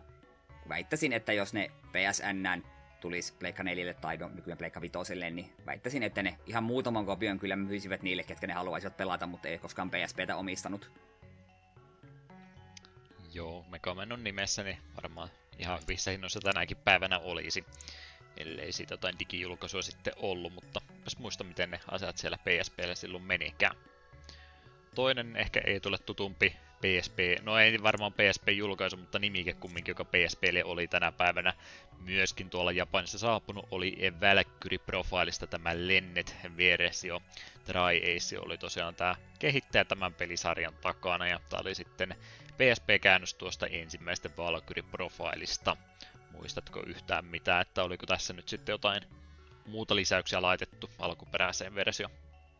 Minun mielestä tuossa ei hirveän mitään lisäyksiä ollut, että aika uskollinen se oli. Olisiko grafiikka ehkä vähän netitetty, mutta eipä kyllä tarvettakaan, koska onhan se Pleikkari versio äärimmäisen nätti. Ja ah, todella todella hyvä peli. En tiedä, muista, muistatko miten me päädyin hankkimaan oman versioni tästä pelistä? Mä en muista sun Valkyrie Profile-jutusta mitään muuta kuin sitä, kun sä suutut aina kaikille mobiilijulkaisuille, niin ne on peittänyt kaikki muut muistot näistä Joo, jutuista se liittyy just siihen. Me käsiteltiin uutissa, uutista, että mitä oltiin kiusoteltu, että hei Valkyrie Profile palaa. Sitten se olikin mobiilikäännös tästä Lennetistä. Niin me tässä kästissä raivosin asiasta ja loppujen lopuksi päädyin siinä livenä puolen kumpeleissa tilaamaan oman kappaleen tästä PSP-versiosta. Että minä en sitä mobiiliroskaa osta, minä ostan tämän PSPlle ja pelaan sille jumalauta. Hmm. Protestiostoi. Kyllä, ja eikä kadu hetkeäkään, koska pirun hyvä peli. Mm. Pitäisi sekin joskus hakata uudelleen sillä parhaalla mahdollisella lopulla, kun se vaatii vähän jo kikkailua. Sitten vaan pidetään kädet ristissä, että jos me jossain kohtaa saatais vaikka Silmeria kanssa jonkinlaista uudelleen julkaisuun. Tai kenties jopa Valkyrie Profile 3 Christ. Ah. Sitä odotellessa. Todella hieno pelisarja. Harmillisen vähällä huomiolla. Haluan teille kaikille kuulijoillekin sanoa, että menkää ja pelatkaa Valkyrie Profile ihan samaan Lenet vai sitten tää, Silmeria hyö, Silmeria uppoa vielä enemmän, jos ekaan pelannut, mutta hyviä pelejä, äärimmäisen hyviä pelejä. Sitten näiden kehujen myötä vielä ajassa muutama vuosi taaksepäin, 2004 oli tarkastelussa myöskin. Jälleen kerran huomata, että kun ei mennä mitään malttaa leikata täältä pois, niin tämä segmentti venyy ja venyy, mutta annettakoon se anteeksi. 2004 tänä päivänä oli muutama iso julkaisu, no ainakin tunnettu julkaisu. Yksi myöhemminkin mainetta kerännyt sarja, ei ehkä niistä isommasta päästä, mutta ehkä B-tiede tai C-tieriä on tämä Drakengard pelisarja, jonka ensimmäinen osa Pleikkari 2 oli käännetty englanniksi tänä päivänä. Jenkki-julkaisu siis. Fantasia-teemistä toimintaroolipeli oli tuossa kyseessä. Kolmannesta persoonasta kuvattua semmoista. Ilmassa miteellään noitten lohikärmeiden siiville ja sitten maassa heilutellaan miekkaa ja pistetään päitä poikki. Kavia sekä Square Enix oli tässä kehittäjinä. Drakengardiakin useampi osa on tullut ja ymmärtääkseni jotain spin-offejakin. Joo, eikö se jotenkin tämän Nier-pelisarjan kanssa silleen, että Drakengard ja Nierit on jollain tavalla toisissa liitoksissa? Joo, ne on ilmeisesti niiden spin-offeja. Joo, että se jotenkin, tietenkin jos katsoo timeline, niin se menee jotenkin vähän hassusti, mutta en ole koskaan yhtään Drakengardia pelannut. Muutama osa kumminkin tullut ja Dragoon Dragoon nimellä näköjään on ollut tuolla tota, Japanin puolella siis. Mulla ajatukset lähti Legend of Dragoonin samaan tien, niin rupesin komporoimaan sanoissa, niin se olisi myös hyvä spin-offi. Legend of Dragoon Dragoon. Kyllä. Tätä, tätä minä olen aina halunnut. Joo, ei jäädä haaveilemaan. Muistellaan jotain vähän huonompaa peliä tai ainakin semmoista peliä, mistä Paljon huono sävyistä YouTube-videota olen itse nähnyt. Kyseessä on peli nimeltä Lifeline, myöskin Pleikkari 2. ja Yhdysvaltain julkaisu silti oli tänä päivänä. Sonin omaa tuotantoa oli tämä. Tässä pelissä ohjataan tuota pelihahmoa ainoastaan äänikomentojen välityksellä, eli ei ole tässä DualShockista mitään hyötyä, vaan äänikomentoja pelkästään käytetään peli tosiaan kehui tunnistavansa yli 2000 sanaa, joiden avulla tosiaan pelaaja tuota pelihahmoa sitten käskyttää tekemään niitä haluttuja toimintoja. Se kuinka hyvin ne tunnisti sitten ne kaikki 2000 sanaa, niin oli ehkä se toinen tarina. Ymmärtääkseni siinä oli se kompurointipuoli siinä, että Japanin versio jo varmastikin tunnisti sen 2000 sanaa, mutta sitten tiedät mikä tämä Japani Ingrishi onkaan, niin kun yrittää siltä pohjalta tuo pelimoottori tunnistaa niitä englanninkielisiä sanoja, niin se ei sitten ehkä ollutkaan niin responsiivinen kuin mitä se olisi voinut olla. Että yritä puhua huonoa japania, niin sitten se peli toimii paljon paremmin. Onko sä tuosta videota nähnyt? Mä oon itse nimittäin aika monta eri kautta nähnyt. Kaikki tälle pelille on vähän hekotellut. Jotain kautta tuo peli on niin kuin, tullut vastaan. Joko, sitä, joko ollaan aiemmin jostain syystä mainittu, tai sitten jossain muussa yhteydessä on tullut vastaan, mutta en ole sille itse perehtynyt. Mm. Ja kolmas peli vielä tälle päivälle oli osunut kohdalleen isompi julkaisu. Ninja Gaiden oli tänä päivänä saapunut Xboxille Jenkeissä. Team Ninja oli tässä uudelleen herättämässä tuota pelisarjaa. Tällä kertaa oli vähän enemmän tämmöistä hack slack, äh, tyylisempää peliä kolmannesta persoonasta kuvattuna mun täytyy myöntää, että mulla meni nämä Ninja Gaidenin myöhemmät julkaistut kokonaan ohi. Sanottakoon, että suorastaan hätkähdin, kun kuulin, että onko se että Xboxin Ninja Gaideneita pelannut. Mitä? Onko se ollut Ninja Gaiden ja nä- tälläkin alustalla, että oli mennyt ihan kokonaan ohi, että oli ymmärtääkseni jo viimeinen osa tullut ulos ennen kuin mä edes huomasinkaan, että täällä oikeasti on vielä Ninja Gaidenin pelejä tullut. Mutta miten sulla on nyt myöhempi Ninja Gaidenitten kanssa, että oletko päässyt kokeilemaan? Olen tietoinen, että ne on ihan hyviä pelejä. Mulla on Pleikka kolmoselle Ninja Gaiden Black, Sigma Black. En mä tiedä, jonkun me ostin käytettynä muutama vuosi sitten ja hyllyssä se on. Ja onko me nähnyt unta vai oliko jossain julkistettu joku Ninja Gaiden paketti, mikä on tulossa just näistä uusista? Joo, on tulossa ja siitä lisää uutisotsikoissa. Okei. Okay. Sä et ole selvästikään lukenut sun materiaalia vielä läpi, miten sä saatat silmäilin ne, mutta kun en ollut tosiaan varma, että onko me nähnyt unta tästä asiasta, kun yhtäkkiä tuli sinne välähys. Kauhean vaivan nähnyt taas muistinpanojen kanssa, eikä se olisi älä, lukenut niitä. Älä huoli, kyllä minä ääneen luen. Ei sitten mitään. kyllä, kyllä. Nämä oli varmaan vähän niitä pelejä ennen ne Dark Soulsia, mitkä oli se, että no, et saa mikään todellinen pelaaja ennen kuin sä oot niin kaiden Blackin onnistunut täydellisesti pelaamaan läpi. Sitä mainetta ne ainakin silloin keräsi. Joo, ilmeisesti ne on kohtalaisen vaikeita tapauksia. Mm. Kaksi peliä vielä tässä näin ennen kuin jatketaan pikkuhiljaa eteenpäin. Vuonna 2000 oli julkaistu tänä päivänä peli nimeltä Ace Combat 3 Electrosphere. Pleikkari ykköselle oli tämä peli tullut. Namco oli tämän pelisarjan kehittäjä kyseessä on vähän tämmöistä kevyempää toimintapohjasta lentelypeliä. Mitä tässä kolmososassa oli erikoisempaa tai miten se edellisistä osista erottautui, niin arvosanat tähän peliin oli laitettu mukaan.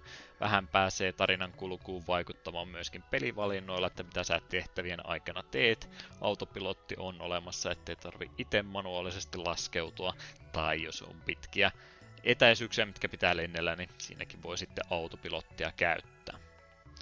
Itse on tosiaan neljä ekaa Ace Combatia aikanaan pelannut, mutta myöhemmät osat on valitettavasti mennyt ohi. Tuossa muistiinpanoja kirjoittaessa itse asiassa tuosta Seiska-pelistä kuuntelin aika paljon musiikkia ja myöskin oliko tämä Assault Horizonin tämä Dogfight-kappale, mikä on peliä, peliä pelaamattakin sanottuna aivan legendaarinen kappale, että se on erittäin, erittäin hype. Mm. Ilmeisesti nuo Ace Combatit on oikeasti ihan mainioita pelejä, mutta en ole itse niihin koskaan jaksanut tutustua. Niin, en mä tiedä mainioita, mutta ne on, ne on ihan viihdyttäviä. Semmoinen peli, että pelat kahdeksan tuntia ja se on, se on siinä ja ehkä viiden vuoden päästä taas uusi osa tulee. Hmm. Yksi peli vielä tuolta poimin matkan varrelta, josta loppuviimein tiedän aika vähän, mutta olen joistain kanavista tätä pongailun, niin piti ihan näin mielenkiinnosta tutustua aiheeseen pykälän verran enemmän. 96 vuonna tänä päivänä oli julkaistu Pleikkari 1 peli nimeltä D, ei mitään muita kirjaimia, pelkkä D-kirjain oli siis pelin nimi. Japanilainen Warp.inc. oli tämän kehittänyt ja eräänlaista puzzle-pelistä olisi kyse. Neljä täyttä levyllistä pulman ratkontaa sisältää tuo peli. About puolisen tuntia per levy on siinä pelattavaa. Ja ymmärtääkseni, mitä mä yritin tästä nyt pelistä lukea, niin aika tiukka aikarajoitus tuossa pelissä on, minkä puitteissa se täytyy pelata läpi. Plus sä et pääse sitten tallentamaankaan siinä välissä. Mä en tiedä, miten se sitten toimii, että onko ne nimenomaan, että sun täytyy se yksi levy kerrallaan aina läpäistä aikapuitteissa tai muuten joudut aina alakuun asti. Varmaankin näin se menee sitten. Mutta aika häijyn kuulunen pulmapeli on kyllä sitten kyseessä, että on ne japanilaiset taas ollut vauhissa. Hmm. Mä en tiedä, onko mä siis tosiaan varmaan kirppareilla ja muualla mä oon nähnyt tätä peliä niin moneen kertaan, että tuo kirjain D on jäänyt mieleen, mutta yhtään mitään en tuosta pelistä tätä ennen tiennyt. Joo, ei mullekaan sano yhtään mitään. Me vaan ensimmäisenä pääsin pohtimaan, että onko tämä jollain hämmentävällä tavalla esiosa tälle D4 Dark Dreamstone Die-pelille, jonka Sferi on tehnyt. D1 oli tässä. Niin, kakkonen pelkkä Dark. Mm, kakkonen ja kolmonen on unohtunut. Matkan varrella vaan tehdä erikoisempi tapaus, täytyy vähän itse siihenkin tutustua jotain muuta kautta paremmin, mutta sen aika ei nyt, sillä meillä olisi korkea aika siirtyä, siirtyä tuota retroimpiin uutisiin ja en muista milloin mä oon viime kerran joutunut tekemään näin, että pistin tietyssä kohtaa silmät ja korvat kiinni, kun totesin, että meillä on nyt, nytkin on niin paljon materiaalia, että ei kiitos yhtään enempää. Joten jos on jotain, ää, siellä oli jotain pelin fyysistä uudelleenjulkaisua jostain SNESia, jolta tämmöistä uutista ollut, niin mä jätin ne nyt kokonaan pois, koska tässä oli muutama isompi striimitapahtuma ollut, mitkä nyt tietysti pitäisi ensisijaisesti olla uudempiin peleihin keskittyneitä, mutta nyt oli aika paljon vanhoja uudelleenjulkaisuja, niin ajattelin näihin ne juttuihin panostaa tällä kertaa enemmän. Jos ensi kerralla on liian vähän materiaalia, niin voidaan sitten nämä eh, väliin jätetyt jutut ottaa uudestaan, mutta käydään nämä asiat nyt tällä kertaa ainakin läpi. Tässä on nimittäin ihan hyvin materiaalia. Ja niistä tosiaan ehkä isoimpana ja ensimmäisenä oli tuo Nintendo Direct, joka tosiaan oli, oli taas pitkän pitkän tauon jälkeen. Ei tainnut viime vuonna olla ollenkaan, että onko se ollut 2019 edellinen? Joo, että olisiko se, se oli joku... Hetki hetkinen, ainakin oli vierähtänyt joku 18... Niin, niin, olisiko joku 18 kuukautta ollut jopa. Mulla on semmoinen outo mielikuva, että BBCn pressikästissä joku heitti tämmöisen numero, joka on aika helvetin pitkä aika kyllä Directille. Jep. Mutta sitä tuossa välissä tosiaan tapahtui, niin mitä siellä oli vanhempien pelien joukosta kerrottava?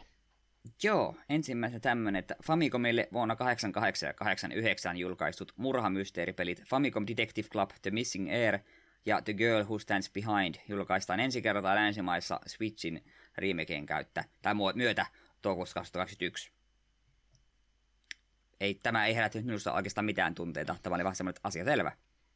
Kiva no, mä tietää. se mistä kiinnostunut näistä, että tuon Portopia Serial Murder Case vai mikä tämä esi, tai ei esiosan, mutta esi-isän sanottakoon näinpä, että se mikä tuon puumin siellä suunnassa käynnisti, niin siitä semmoista jatkumoa niille, niin mä oon itse asiassa semistipä kiinnostunut näistä. Hmm. Mm, sitten Squarein kehittämä Mana-pelisarjan neljäs osa Legend of Mana vuodelta 99 on saamassa myös HD-päivityksen. Alustana tulevat olemaan Switch, Pleikka 4 ja Windows. Ja julkaisupäivämääräksi luvattiin kesäkuun 24. päivä. Ja tämä oli tällainen ihan kiva yllätys, joka itseäni lämmittää mieltä. Mana-sarja on oikein kiva. Ja en ole Legend of Manaa tietääkseni koskaan pelannut, niin otan sitä ihan mielelläni HD-päivityksen. Siitähän ei tainnut edes PAL-versiota ollakaan jos olin oikein ymmärtänyt. No sit se on vielä parempi. Joo, vähän. Harmi ollut, että aikanaan tuommoinen osa jäänyt ohitse. Itsekään en itse pelikonseptista se enempää tiedä, mutta sen on kuullut, että tuon pelin lopputeksteissä soi soiva kappale, niin se on ilmeisesti ruotsiksi laulettu, mikä on vähän erikoisempi veto, mutta kai se japanilaisen korvaa kuulostaa eh, myyttiseltä kieleltä. Onneksi ei suomeksi Joo, ja sitten täällä meillä ei tainnut tästä mainintaa ollakaan, niin eikö joku Saaga-peli kanssa tullut uusi versio? Mm, se on se Saaga Frontierin se joku peli, mutta siitähän on ollut nyt muitakin kanavia myöten juttua. Siitä nyt oli vaan tämä Switch-traileri. Aa, aivan, aivan. Okei, okay, kyllä, kyllä. Ollaan on... siitä puhuttu. Joo, mullahan tällä hetkellä jokainen Saaga-peli, mikä on tullut Switchille, niin ostoslistalla ja en tiedä milloin meni uppoudun. Kaikki Koska... Saaga-pelit on listalla ja yhtä et ole pelannut. No, kun siis Saaka on semmoinen pelisarja, joka minua aina niin kuin kiinnostanut, koska no, se on pitkän, pitkän aikaa elänyt Japsirope-sarja. Totta kai se kiinnostaa minua, mutta ei ole tullut vielä sitä aikaa, että kerkesi niihin perehtyä. Mm. Mutta joskus, ennemmin tai myöhemmin. Ja tässä kohtaa voin niin kuin ihan suoraan sanoa, että tämä Legend of Mana Saga oli niin kuin minulle melkein isoimmat jutut koko, cast, koko direktistä. On sillä yksi vielä isompi, josta, jonka mainitsen myöhemmin. Mutta joo, sitten tämä minun uneni, mikä olikin totta. Ninja Gaidenin myöhemmät seikkailut ovat myös saamassa kokoelman julkaisun. Master Collection nimen takaa löytyvät osat Ninja Gaiden Sigma vuodelta 2007, Ninja Gaiden Sigma 2 2009 ja Ninja Gaiden 3 Razor's Edge 2012. Kesäkuun 10. päivänä julkaistava paketti tulee löytymään tiensä Nintendo, Sony ja Microsoftin konsoleille sekä PClle Steamin myötä. Siinä, siinä on varmaan kohtalaisen haastavaa tekemistä hetkeksi. Joo, mä menin oikein tutkimaan, että kuinka monta näitä Ninja Gaiden pelejä nyt sitten loppuviimein tulikaan, mutta nämä Sigma-lisänimikkeet oli vähän tämmöisen Game of the Year-julkaisuja, missä oli pieniä päivityksiä laitettu niiden alkuperäisten päälle, että sen takia tuo lisänimi noilla kahdella ekalla osalla ja kolmosessa ne näköjään luovutti sen kanssa ja laittoi sitten tuo Reisus Etke lisänimen vai Sigman pudotti, mutta sekin on ymmärtääkseni tämmöinen myöhempi uudelleen julkaisu Director's Cut-versio Joo, ja pleikkari...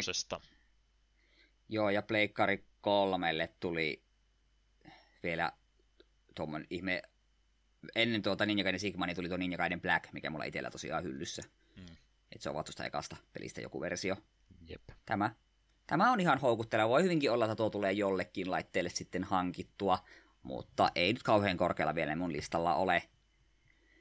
Sitten se aika iso juttu, Direkti viimeisesti paljastuksessa ei ollut uutisia tulevasta Breath of Wild 2, jota toivottiin, mutta ilmoitettiin sen sijaan, että vuoden 2011 Wii-peli Skyward Sword tulee HD-versiona ulos, ja uusia versioita on kaavailtu heinäkuulle ö, tänä vuonna. Tämä on ihan kiva niille, ketkä Skyward Swordin haluavat pelata. Itse pelasin sen silloin Wii Ulla, ja en itse motion controlleista tykännyt siinä pelissä. Toivon, että olisin pelata sen vaikka tavallisella kontrollilla ennemmin. Ja siinä on eräs bossi, mitä vastaan tapellaan useita kertoja, ja se on joka kerta yhtä perseestä. Itse ei edes ole, se joka kerta muuttuu enemmän perseeksi. Että ei, ei, ei minä en itse koe tarjottavilla tuota peliä uudelleen. Minun mielestä se on, vaikka motion controllit olisikin minun uponnut enemmän, niin se olisi minusta silti ollut vaan ihan ok Zelda. Itse tykkäsin esimerkiksi Twilight Princesista paljon enemmän.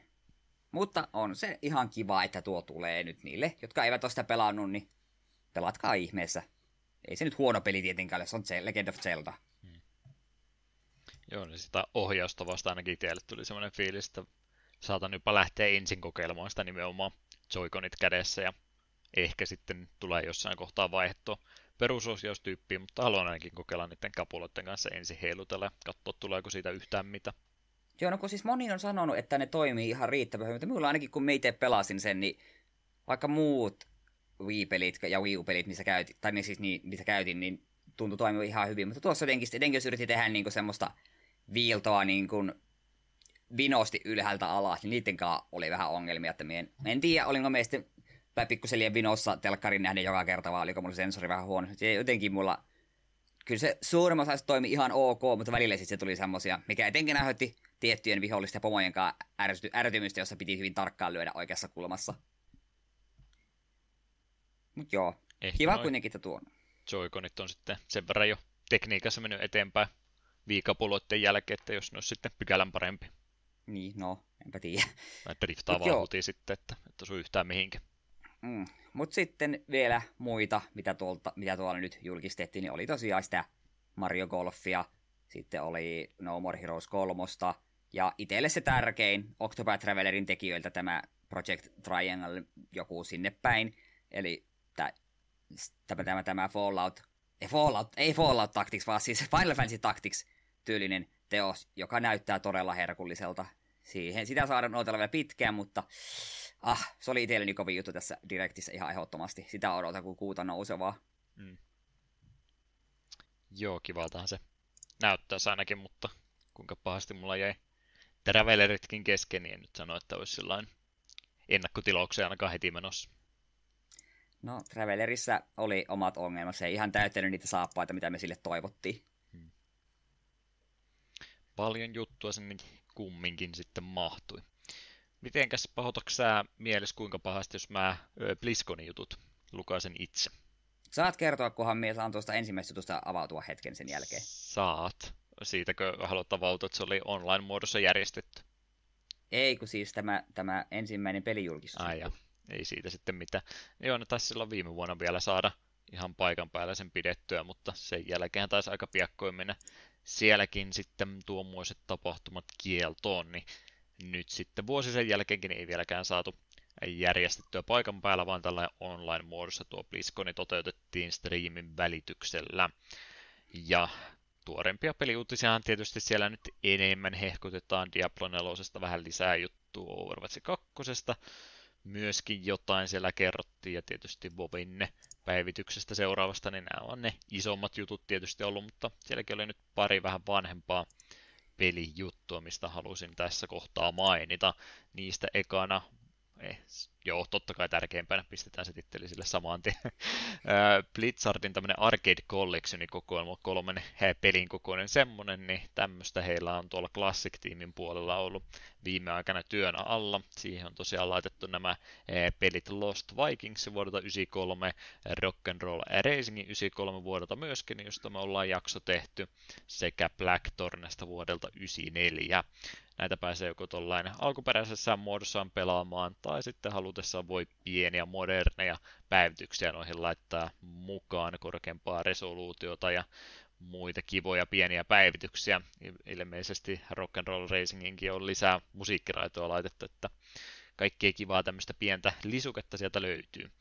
Ja myöskin näitä perus concept arttia ja muuta taidetta pääsee sieltä paketin kautta vilkuilemaan ja kehittäjähaastatteluja myöskin kuuntelemaan.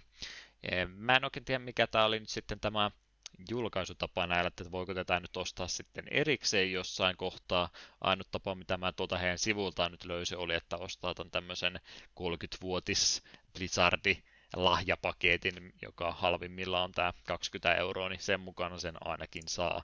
Siinä paketissa luki, että syyskuulle asti on tuo voimassa, että en tiedä tuleeko se sitten sen jälkeen erikseen ostettavaksi, jos ei noita Hearthstonein cardbackkejä ja Diablo-skinejä ja tämmöisiä halua ostaa, niin toivottavasti sen saa jonain päivänä sitten vielä erikseenkin. Mitä tunteita herätti tämä kokonaisuus? No aloitetaan hyvistä asioista. Siinähän on yksi ihan kiva peli, eli Rock and Roll Racing, ja kaksi todella kovaa peliä. Lost Vikings on mainio mainio pusletasoloikkailu, ja Black Thorne on äärimmäisen nätti ja hyvä peli. Siinä on, sen olen muutamankin ottaisin läpi asti pelannut, ja pidin siitä kovasti. Mutta sitten nämä minun ongelmat tämän paketin kanssa. Ensinnäkin, nämä ei ole arcade-pelejä yksikään. Mm, totta. Tämä, tämä nimi, nimi on äärimmäisen typerä. Miksi se on vain joku Blizzard Retro Collection tai jotain? Mm. Ta, niin. Ja sitten se kaikkein suurin rikos. Miksi helvetissä tästä puuttuu Lost Vikings 2? Se oli liian vaikea. Siis Lost Vikings 1 on hyvä peli, mutta kakkonen on mun mielestä vielä parempi. Siinä on pari uutta, pari uutta hahmoa, siinä on enemmän abilityä, siinä on enemmän vaihtelevuutta. Me vähän jotain tutkailin, että se on ilmeisesti se ei ole niin kokonaan Blizzardin tekemä tai jotain, että Blizzard teki niin sen SNES-porttauksen, joka on se minulle tutuin, mutta sitten se jotenkin ne muut versiot alun perin kuin muun tekijä, tai jotain tällaista, että se ei viral, ole virallisesti kokonaan Blizzardin peli, jotain tällaista hämärää siinä oli. Selittäisi. Mutta mm, mut se on todella suuri sääli. Joo, suurin ongelma on just tosiaan se kakkosen puuttuminen ja typerä nimi. Muuten tuohan on ihan, ihan kiva. Et jos nuo jostain syystä nuo pelit on teiltä pelaamatta, etenkin eka Lost Vikings Blackthorn, niin kyllä tuo ostamisen arvoinen. Ja kyllä se Rock and Roll Racingkin ihan kiva oli, mutta ei se ehkä noiden kahden pelin rinnalla, niin kyllä se vähän jää alakynteen. Mm. Joo, mä vaan muistelen näitä vanhoja hyviä aikoja, kun ihan Battlenetin tuolta ää, lataukset sivulta, missä oli noin Vovi Launcherit ja muut, niin siellä oli ihan siis Blackthorne ainakin oli ja Rock and Roll Racing oli muistaakseni myös, niin pystyi ihan vaan suoraan lataamaan ilmaiseksi. Niin kauaksi ollaan näistä päivistä tullut, kun tämmöisiä jaeltiin ilmaiseksi. Nyt joutuu taas maksamaan niistä. Mm. Välillä vähän abandon vareja tai free vareja ja sitten taas pyydetäänkin näistä rahaa. No, ehkä noin päivitykset sitten sen, sen selittää, että jotain niistä kehtaa pyytääkin. Se pitää ymmärtää, että Blizzard on kuitenkin vain pieni indie-studio. Kyllä, se on ongelma ja siellä on kiinalaisille työntekijälle tarvitaan lisää rahaa. Jep. Jeps, joo, olihan siellä juttu sitä Diablo-puhelinpelistäkin, mutta ei me siitä varmaan puhuta. Ne. Puhutaan mieluummin Diablo 2 remasterista, josta ollaan jo pikkasen aikaa huhuiltu, mutta vähän se virallinen vahvistuskin siitä oli saada. Eli eh, Diablo 2 eh, Resurrected oli varmaankin joo, kyllä. Olisin, mä olin kirjoittanut sen ylös. Resurrected on tosiaan tämän julkaisun lisää nimi, josta tosiaan löytyy tämä peruspeli ja sitten myöskin tuon Lords of Destruction lisälevyn sisällöt päivitetyssä muodossa. PCllä päästään tuota pelailemaan tämän vuoden puolella ja myöskin nämä kaksi uusinta konsolisukupolvea. Ei Wii Ulle sentään, mutta Switchillä kumminkin, niin silläkin pääsee tätä Resurrected-peliä sitten pelailemaan. Joo, mä oon se vähän myöhäis heränäinen, kun kolmosen kanssa vasta hyppäsin mukaan. Ykköstä on myöhemmin käynyt vähän kokeilemassa, mutta kakkosta en ole edes testannutkaan, ja tämä on kyllä iso häpeäpilkku minulla. Toivottavasti on se kyllä melkein rikos. Sulla on sen kanssa vähän sen enemmän historiaa sentä. Joo, ykköstä en koskaan paljon pelannut, mutta kakkosen hakkasin ainakin barbaarilla läpi, oiskaan parikin rundia, ja kovasti tykkäsin, etenkin Barbarilla oli hauska mätkiä, ja kyllä tuo vähän houkuttelee, kun tuo saapuu, ja sitten siinä on se ongelma, että haluanko minä kokea uudelleen sen mahtavan barbaarisen voiman, vai pitää kokeilla toista klassia. Hmm. Aika paha, aika paha. Katellaan. Joo, kyllä se tulee itsekin ehdottomasti ostettua sitten. Sitten se yksi juttu oli siellä kans myöskin, jota ei nyt välttämättä tarvittu, vaan no tarvitaan se vahvistus, mutta asia, mikä nyt oli jo 99 prosenttia varma, että sieltä on tulossa, niin oli tämä Burning Crusade Classic, eli tuo Fobi Classic oli aika kova hehkutus, kun se tuli, ja sitten he, melkeinpä heti, kun tämä tieto saatiin, niin siellä jo ensimmäistä kyseli, että mitenkäs sitten lisälevyjen kanssa, että tuleeko näistäkin nämä klassikki-julkaisut, niin nyt ollaan siihen tilanteeseen tultu, että tuo 2007 vuonna julkaistu ensimmäinen lisäosa tuolle pelille, niin olisi tämä klassikki-julkaisun sitten myöskin saamassa.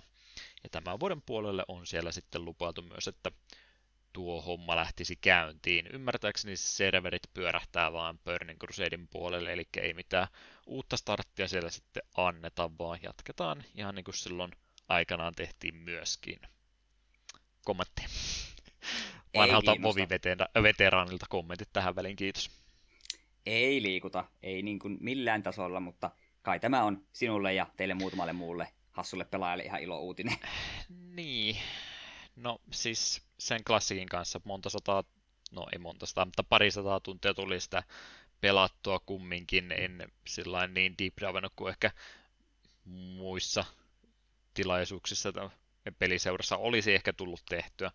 Sain siitä sen justiin mitä halusinkin, että olin äärimmäisen iloinen, että se projekti tuli ja vielähän sitä voi pelata, ei se mihinkään kadonnutkaan ole. Toki se hype siitä ympäriltä nyt on jo kadonnut, mutta peli on ja voi hyvin, vaikka populaatio tietysti onkin kovasti pienentynyt niistä starttipäivistä. Niin, niin se vanilla-versiona vähän sen silloin tosiaan Bobia vielä pelannut niinkään. Joo, mä silloin loppupäässä aloitin, mutta mä olin vasta 52 levillä silloin, kun tämä Burning Crusade tuli, niin mä en sitä oikeastaan päässyt sitä vanillaa sillä tavalla elämään. Elämään silloin, enkä nyt voisi sanoa, että mä klassikikan myötä sitä uudestaan oisin ihan täydellisesti kokenut, kun jäi taas kerran se endgame sinne sitten näkemättä, mutta Burning Crusade tosiaan oli se, että mä silloin kumminkin, vaikka siinä julkaisupäivänä Hellfire Peninsulassa kaikkien muiden kanssa ollutkaan juoksemassa, mikä oli jälkeenpäin ajateltuna ihan hyvä juttu, kun koko serverin populaatio yhdelle samalle alueelle yhtä aikaa yrittää Dark Portalin läpi tunkeutua, vaan pari päivää siitä myöhässä. Niin, niin kumminkin oli ihan startista asti sitten Burning Crusadeissa mukana, niin, niin ne muistot siitä pelistä miettiä, että Burning Crusade oli vielä se viimeinen vaihe, kun minä olin ihan vain nuoria viaton Fovin pelaaja. En, en mua kiinnosta nyt, onko tämä joku paras asia, mitä nyt mun kannattaisi tehdä, kannattaako minun valita nämä talentit tästä näin, vaan pelasin ihan siis ruusun väriset lasit silmillä ja mistään metagameista tai optimaalisesta depsirotaatiosta välittänyt yhtään mitään, vaan pelasin vaan sitä semmosena, otin siitä kaiken irti, nautin ympäristöstä ja muuta, niin se on se viimeinen asia, mitä vielä Burning Crusade aikaa tapahtui. Ja okei, mä en ole tier 5 ja 6 kontenttia siinä pelissä aikanaan tuoreelta nähty, kun mä jätin tier 4 jumittamaan silloin, niin siinäkin toki olisi asioita, mitä voisi ensimmäistä kertaa kokea, mutta kun mä tiedän jo sen eron, mikä 15 vuotta myöhemmin minun, tai 14 vuotta on tässä erottavana tekijänä, niin en mä sitä voi pelata sillä tavalla enää uudestaan. Ja mä kumminkin sitä tosi paljon silloin pelasin, niin en mä tiedä. Kumminkin mulla on peliseuraa nyt tuolla siis ihan retailin puolella nykyisen version puolella, ja mä tiedän, että sieltä ei monta ihmistä halua tähän junaan enää uudestaan hypätä mukaan, ja Burning Crusade vaikka hieno lisäri olikin, niin siinäkin on ne omat ongelmapuolensa sitten, jos sitä vakavissa haluaisi pelata, muun muassa se, että siellä täytyy hirveästi aikaa käyttää noiden käyttöitemeiden farmamisen kanssa, että sä pystyt täydellä teholla sitä pelaamaan, niin ne on semmoisia asioita, mitä mä en tänä päivänä enää jaksaisi. Niin en oikeastaan nyt sitten tiedä, että en mä varmaan sitä sillä todella paljon tule pelaamaan. Kokeilen ehdottomasti, mutta en usko, että mä sitä sillä rupea se enempää nyt hehkuttaa. Erittäin hieno asia, että se tulee. Tulen kokeilemaan, mutta en rupea siihen se enempää panostamaan. Se on ainakin tällä hetkellä tuon kanssa mulla fiilis. Ja sama oikeastaan kaikki tulevat klassikkijulkaisut, että Lich Kingistä vaikka niin hienot muistot onkin, niin siitä huolimatta, niin ei se nyt välttämättä tarvii enää uudestaan niitä samoja tuntimääriä ainakaan laittaa. Mm. Jeps, jeps. Sitten mitä siellä muuta tosiaan BlizzCon Onlinein puolella oli, niin tietysti Diablo 4 mä oon innoissani edelleenkin. E, pidän innostukseni kuitenkin aisossa, koska julkaisu vielä on aika paljon aikaa. Overwatch 2 on siinä mielessä yllätys mulla, että onhan mä Overwatchista puhunut kumminkin podcastin puolella aika monesti ja sanonut, että niistä tulevista julkaisusta, niin Overwatch 2 sellainen kiinnostaa, mutta nyt täytyy sanoa, että älkää puhuko mulle Overwatchista ollenkaan, mua kiinnostaa pätkän verran. Oho, ei, mitä on mä, tapahtunut? En mä tiedä, en mä vaan enää ole saanut sitä kiinni. Aina vaan ne tauot pelikertojen välillä on vaan pisemmäksi ja pisemmäksi mennyt, ja nyt sitten edes mitenkään huumaavien aineiden vaikutuksen alasena ei pelejä jaksa pelata, niin se on jo paha merkki. Alkoholista puhun siis todellakin, älkää lähettäkö ketään tarkastamaan, että mitä se on nauttinut. Niin, ette vaan energiajuomia huhua. No niitä varsinkaan. Joo, en mä tiedä, en mä, mä nyt vaan jaksa sitä Overwatchia enää, että se taisi olla nyt valitettavasti siinä. Jo, jos on joku tulee sanomaan, että he pelata Overwatchia tänään, niin todennäköisesti suostuisin, mutta en itse enää tätä aloitetta kenellekään muulle heittäisi. Sinun oikein vastaus että en pysty pitää pelata Monster Trainia. Joo, todellakin. Jeps, jeps. Sitten tota, yksi ää, striimitapahtuma täällä meillä myöskin oli ihan muutama päivä sitten tätä nauhoitusta ajatellen, niin se oli tuo Pokemon Presents 25 vuotta on Pokemonistakin nyt ensimmäistä aikaa ollut, niin heillä oli tuommoinen kolmen vartin setti. Haluaako Eetu siitä jotain mainita? Joo, no eiköhän se eniten meitä koskettava ole tämä, että sieltähän on nyt tulossa ne neljännen sukupolven, eli Diamond ja Pearl, remakeit. Brilliant Diamond ja Shining Pearl pelit ovat pelimekaniikoiltaan uskoisilla alkuperäisille, alkuperäisille julkaisuille, mutta pikselitaide on muutettu kolmiulotteisiin chipihahmoihin. Ja pelejä päästään pelaamaan tämän vuoden loppupuolella. Tämä on vähän nyt kaksipippunen juttu mun mielessä, kun joo, näitä on odotettu. Ja olen itsekin myönnän, ole, olen odottanut, koska Platinum oli yksi ekoja pelejä, mitä mä oon ikinä ennakkotilannut, kun mä ostin DSn, niin sitten mä laitoin Platinumin ennakkotilauksia, se oli pari kuukautta ennen sitä julkaisua, kun mä ostin DS vähän jälkijunassa. Ja tykkään, tykkään sen takia neloskenistä tosi paljon, ja on sen muutama otteeseen pelailu Platinumin uusiksi ja nuslokkeja semmoista vetänyt. Niin tää on ihan kiva, että näistä tulee nämä remakeit, mutta tavallaan vähän harmi, että näistä tulee just tommoset chipi-tyyliset, aika uskolliset. Me tavallaan jollain tasolla niin toivon, että Entityst heittäisi filliksi ja vähän Sword ja Shield-tyyliset e-bokset niistä tekisi niin ulkonäöllisesti tälleen, niin olisi se ollut aika nättiä. Niin tulenhan minä jommankumman hankkimaan. Todennäköisesti Brilliant Diamondin, se kuulostaa jotenkin paremmalta. Mä en kyllä tiedä. Shining Pearlkin on hieno. En tiedä, va- vaikea, vaikea elämä. Mutta joo, jommankumman tulen todennäköisesti kyllä, tai aika varmasti hankkimaan. Mutta vähän enemmän olisin odottanut. No eikö se joka ikinen Pokemon-julkaisu? Sama juttu, että vähän enemmän olisi odottanut. No sepä. Se on se, mitä Discordin puolellakin mietittiin, että miksi enempää panosta, kun tämäkin on riittää. Miksi nostaa kehityskuluja, kun se ei kumminkaan todennäköisesti missään tule sitten näkymään. Niin, va- so... Vaikka ne olisi paremman näköisiä, niin mä uskon, että ne yhtään sen paremmin myisi.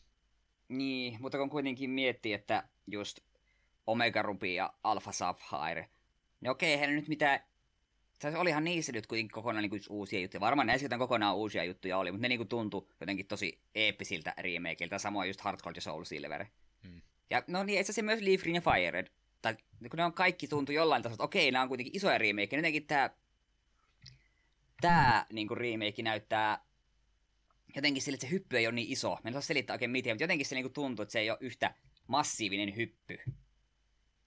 Onko se sitten noita meidän oma kehittämä ongelma, kun, tai puolittain Game Freakin kehittämä ongelma, että niillä on ollut aina joko tahallisesti tai tahattomasti se tekosyy olemassa, että no, kun tämä nyt on 3DS-peli, niin valitettavasti se ei voi olla tämän paremman näköinen. Ja sitten kun Switch, Switch tuli, niin heille ei varmasti ollut aikeita niin iso hyppyä tehdä, mutta kaikki ostajat oli kumminkin sillä, että no okei, nyt teille ei enää sitä tekosyytä, että miksi tämä näyttää tämmöiseltä, että nyt tulee varmaan hyvää peliä, sitten kun ei tulekaan, niin pettymys on suuri. Mm. Ja tuo chipi-tyylihän minua varsinaisesti haittaa, mutta jotenkin se vaan odotin enemmän. Mm. Ja niin, tulen, hankki, tulen hankkineeksi ja aivan varmasti tulen myös nauttimaan, koska nelosgeni on kuitenkin hyvä geni. Kyllä mä silti vähän vielä toivoisin, että ne vaan uudelleen julkaisis noin alkuperäisetkin Switchille, että semmoisenkin version mielellään ostaisin sitten. Se en... olisi kyllä a- aika kovaa. Joo, ei se muokaan se taidetyyli nyt se enempää haittaa, että on, on jo nähnyt tämän kaavan, vaikka mä oon nyt myöhä, myöhemmin taas hypännyt tähän junaan mukaan, niin en, en ole ollut joka generaatiossa tässä jutussa mukana, mutta tarkastelee tuota historiaa, niin tämä nyt mikään yllätys ollut, että niistä tuli tuon näköiset versiot sitten ulos. Niin, mieluummin chipi-versiot kuin jotkut ultrarealistiset, vähän huolestuttavaa. Mitä jos ne olisi tehnyt tällä tota, Octopath Traveler 2D HD-pikselityylillä remake? se olisi pikseligrafiikkaa, mutta isolla resoluutiolla ja valaisuefekteillä. Olisiko se ollut se kova juttu? Sitten mä olisin sanonut, että ihan sama vaikka täsmälleen samat pelit, antakaa ne tänne ja heti. Mm. Se olisi kyllä ihan hyvin sopinut noille, mutta eri studio ja eri budjetit varmastikin. Tämähän oli siis, eikö se ollut nimenomaan joku ei Game Freak, joka nämä versiot nyt sitten tekeekin? Joo, niin oli. Se tavallaan herättäisi toivoa, että tekisikö ne jotain pelimekaanisia hassuja uudistuksia, mutta tuskin eiköhän sillä Game Freak aika, aika tiukasti talutushinnasta kiinni, että ette, ette lähde liikaa keulimaan, että teette täsmälleen niin kuin me haluamme. Hmm. Mites toi presentsi muuten? Snapista oli video, se äh, tietyllä tapaa kiinnostaa, ei 60 eurolla tapaa kiinnostaa, mutta jollakin tapaa kumminkin kiinnostaa. Ja sitten siellä oli se vähän avoimemman maailman peli, tämä Arkeus-peli. Herättikö se mitään mielipiteitä?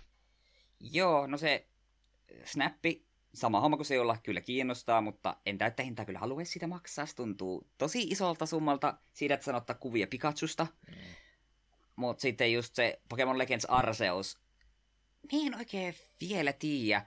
Lähtökohtana, että joo, sijoittuu niin kuin neloskenin alueelle, paitsi feudaaliajalle, okei, siistiä, mutta sitten jotenkin se, ja sitten se on vielä avoimen maailma, niin okei, tosi siistiä, mutta jotenkin sitten se hiiviskeli siellä ruohikossa ja heitteli vaan Pokeballonin villeihin Pokemonit. Sitten se taistelukin näytti vähän tönköltä ja jotenkin en vielä kunnolla saanut kiinni. Sitä pitää saada mun lisää informaatiota, miten se kaikki pelimekaniikat sillä toimii. Ne sanoisit sillä niin kuin lähtökohdilla, niin sillä on potentiaalia olla, mutta tässä kohtaa on liian, liian aikaista mennä sanomaan.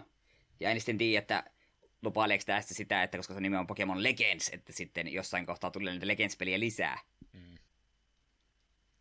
Mahdollisesti joo. Mä en ole kyllä ikinä lukeutunut niihin, jotka on ykkösprioriteettina halunnut tätä avoimen maailman Pokemon-peli, että no, kyllä se, se voi hyvin toteuttaa ei siinä mitään, mutta ei tämä ole se peli, mitä mä oon koko ajan ollut odottamassa. Tietysti mm. hyvää toivon tuollekin projektille, vaikka sekin näyttää taas miltä näyttää, mutta ei käydä tuota keskustelua enää uudesta. Jep. Loppu viimein mulle se graafinen ulkoasu nyt on ihan sama sitten, että jos peli on muuten hauska pelata, niin mikä siinä? Nähdään sitten, kun tuokin ulos tulee. Oliko se tämän vuoden puolella vai menikö se ensi vuotta? En yhtään muista, mikä oli tuon julkaisusuunnitelma. Hmm. Tulee kun tulee. Ei se meitä kiinnosta, se on uusi peli. Me niin puhutaan vaan vanhoista. Nimenomaan. Pika-uutiset tähän kohtaan sitten vielä läpi, ei Pikachu-uutiset, vaan pika-uutiset, nopeat sellaiset. Mortal Kombatista iskettiin leffotraileria YouTuben puolelle ainakin ja varmaan muuallekin, ja teatterijulkaisuakin kehutti, että ihan niin kuin livenä teatterissa pääsi sitten sitä katsomaan huhtikuun 16. päivä. Enpä tiedä, miten tuo tulee tapahtumaan. Siellä oli myös siellä loppu tekstien koodilla, missä tuo päivämäärä luki, niin siellä oli HBOn kautta sitten striimimuodossa tulee kuukausi tuon elokuva debyytin jälkeen, että kyllä se voi sitten striimatakin, mutta joo, rohkea veto, että tässä kohtaa rupeaa tämmöistä julkaisemaan. Ei tästä nyt varmaan Avatarin ja Endgamein pieksiä tule, mutta siitä huolimatta niin riskihän tässä kohtaa noita elokuvia tuonne teatterilevitykseen on päästä. Katteliko traileria ollenkaan? Ei, ne on vielä kevennyt, ei se niin paljon kiinnosta. Joo, enpä nyt tiedä. Ei tämä tule varmaan pottia räjäyttämään. Sonicille tapahtui nyt vähän omituiset, että se oli eh- ehkä onnekas julkaisuaikataulu. Enemmänkin se menestystekijä kuin se elokuvan laatu, mutta samanmoista juttua en kyllä tälle Mortal Kombatille ole sitten uskomassa. Ihan hauskalta näytti tulen sen jossain kohtaa kattelemaan, mutta eipä ole mitään kiirettä sitä nähdä. Onko tämä taas tällaista lapsiystävällisempää menoa vai onko vihdoinkin sellainen kunnon Mortal Kombat-meininki, jossa sydämiä revitään irti ja verta lentää joka iskulla tynnyrillinen? Niin, yleensä siis väkivaltaa on ja verta lentää, mutta veikkaanpa justiin, että raajojen irrotukset ja muut, niin taitaa tästäkin sitten jäädä näkemättä, ellei mm. siitä tule sitten vuosi myöhemmin joku Director's Cut-versio. Se on niin kuin ainut tapa, minä voisin kuvitella, että voisi tehdä oikeasti tosi niin kuin, no okei, ehkä ei hyvän, mutta se uskollisen Mortal Kombat elokuva. Se varsin tyydyttävä, kun jokainen tappelu loppuisi johonkin ihan niin överiin fatality, ettei mitään tolkkua. Että ihan hyvä traileri, vaikka se John Lee siitä puuttuikin. Tarviiko mua avata tätä kommenttia vai mennäänkö eteenpäin? Mennään vaan eteenpäin. Okei, okay, hyvä. Toivottavasti kaikki tajusi, että olin vain sarkastinen ja viittasin aikaisempaan tota, leffa-arvioijan kommenttiin, kun John Lee tuosta trailerista puuttui. Ei siitä sen enempää. Öö, mainittakoon myöskin Panzer Dragoni tämän remakein tekijä oli myös twiittiin vastannut, kun oli heiltä kysytty, että missä se kakkososan Swine remake on, niin he olivat vastanneet, että kyllä se tänä vuonna tulee, jotenka lyödään sekin tässä kohtaa lukkoon. Ei olla vielä sitä ekaa remakea pelattu, mutta muistaakseni sitä vähän päivitteli parempaan kuosi. Joo, mutta eikö se ainakin julkaisussa ollut aika kamalassa kunnossa, niin siinä sen takia itse en ole siihen vielä koskenut. Mm. Mutta jossain kohta. Kyllä, kyllä. Sitten yksi juttu vielä. Olemme väsyneitä tästä uutispaljoudesta, ja me en tiedä, olisiko mikään muu juttu voinut virtaa lisätä elimistöön niin samalla tavalla kuin tämän tämän jutun saapuminen, huhu, mua jo vähän jännittää, kun mä en ole pitkään aikaan päässyt tästä puhumaan. Hashtag Mats on täällä taas. Huhu, en, en, en uskonut, että tätä päivää pääsisin enää uudestaan kokemaan. Luulin, että tämä oli tässä, mutta ei. Sieltä se kuolleista nousee kuin Phoenix-lintu tämä Soul ja jälleen kerran ja Soul on täällä taas. Mitä tässä muutakaan voisi tehdä, kun huutaa mikrofonin, että let's fucking go, nyt, nyt lähtee taas. Soul ja Boy tosiaan on parin vuoden tauon jälkeen taas ilmoitellut, että kyllähän täältä nyt sitten taas uutta pelikonsolia olisi tulossa ja uutta laitetta, uusia pelejä on luvattu ja ilmeisesti nyt pitäisi jotain sopimuksiakin allekirjoittaa, että niitä pelejä saa käyttää, niin se on tietysti askel eteenpäin, mutta oikein mitään muuta konkreettista tuosta kyseisestä projektista ei sitten tiedetä. Tämmöinen promokuva siitä oli jostain aika geneerisen näköisestä laatikosta, jonka päälle oli sitten Pleikkari 2 ohjaimen, ohjaan laitettu, että lupaa tietysti taas hyvää, että mitähän tästäkin taas tulee. Ei mitään jär, järkevää varmastikaan, mutta... Joo, eikä mä... se vankilaan taas päädy petoksista tälleen, mutta mm. onhan tämä hienoa, että tämä tuli takaisin. Mm. Se oli, kun Hasuki tämän meille linkkasi tuonne Discordiin, niin se oli ihan kuin olisi joulu tullut, että mitä täällä tapahtui, että uskomatonta. Mm. Eh, lasikuvullinen punainen nappula tuli painettua heti pohjaan, että suoli vatsan täällä taas. Mm. Olen, olen innoissani, olen erittäin iloinen. Vielä kun Dragster jollain tavalla tekisi comebackin, niin huh. Se olisi, se olisi ehkä liikaa stimulaatiota mulle yhdellä kertaa. Romhackingit voitaisiin vielä käydä sitten läpi tässä, vaikka ollaanhan me jo paljon tähän segmenttiin käytetty, mutta ei me nyt näistä luovuta, kun materiaalia on tällä puolella jonkin verran, niin mainittakoon nekin vielä. Romhackiksi nostin tällä kertaa pelijulokaisun nimeltä Mega Man 4 Free of Charge. Turbo MC Phaser-niminen romhackin käyttäjä oli päättänyt poistaa Megaman 4 tuon Chargeshotin kokonaan, ja sen myötä sitten uudelleen balansoi kaikkien noiden vihollisten vahinkopisteiden määrät, kun tämä puutos on, niin sitten täytyy niitäkin vähän heikentää. Mm-mm. Joo, mä tiedän varmaan yhden ihmisen, joka vihaisi tätä romhackia kovastikin, mutta kuulostaa ihan hyvältä. Ei se siis, hmm, mä en ole nelosen niin syvällä, syvälle koskaan päässyt, koska mä sitä pelaisin ekoikertoa vasta vuosia vuosia myöhemmin. Mutta, mutta tokihan se oli, kun kakkonen, kolmonen oli ne lapsuuden pelit ja sitten X-sarja hyppäsi sen jälkeen ja rupesi nelosta, vitosta ja kutosta vasta sen jälkeen pelaamaan, niin tuntui halvolta kopiolta, vaikka ne olikin tullut ennen X-pelejä, niin ne oli siinä mielessä vähän väärä minun tämä mielipiteeni, mutta olihan se vähän semmoinen hämmennys, kun niitä ekaa kertaa pelasi ja ajattelin, että ei, olisiko tämä jopa hauskempi ilman sitä Chargesottia, mutta mut, ei tämä nyt mikään välttämättömyys ole, mutta ihan kiva idea kumminkin, että ottaa sen Chargeshotin pois ja katsoo, miten se sitten pelimekaniikkoihin vaikuttaa. Ei tämä peliä varmastikaan paremmaksi tee, mutta vaihtoehtoinen tapa kumminkin tuota nyt sitten kokeilla. Mm, tuntuu, en tiedä, jotenkin oudolta. Niin sen nelosessa se Chargeshotti on ongelma, vitosessa se on ongelma. Että siitä pelistä mä ehkä mieluummin tämä Romhäkin haluaisin nähdä kuin tästä. Voitaisiin vain yksinkertaisesti olla käyttämättä sitä. Nyt tulee näitä loistavia vakioargumentteja kaikki. Voisit vain olla käyttämättä sitä. No okei, no se, ehkä se silti ebalansoi siltä vihollisia, mutta kuitenkin. Mm. Kyllä, kyllä. Jos et tykkää jostain, niin miksi, miksi et vaan käytä sitä? Jos niin. yhteiskunnassa niin. on joku ongelma, niin miksi et lopeta vain yhteiskunnan käyttämistä?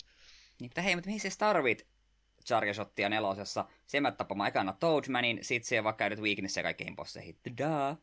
Kyllä, kyllä. Joo, ei väitellä näistä konsepteista yhtään enempää. Fanikäännöksiä oli muutama myöskin ollut. Olisiko niistä jotain kerrottava? Joo, ensimmäisenä Jojo no Kimyo Naboken Ogon no Kase, Jojos Bizarre Adventure Golden Wind. Capcomin kehittämä beat'em Pleikkari 2.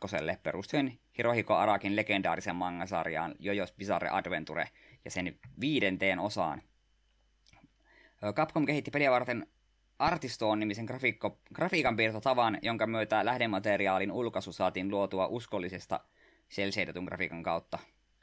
Öö, peli oli tarkoitus julkaista länsimaissakin, mutta myöhemmin jälkeen nämä suunnitelmat jätettiin toteuttamatta.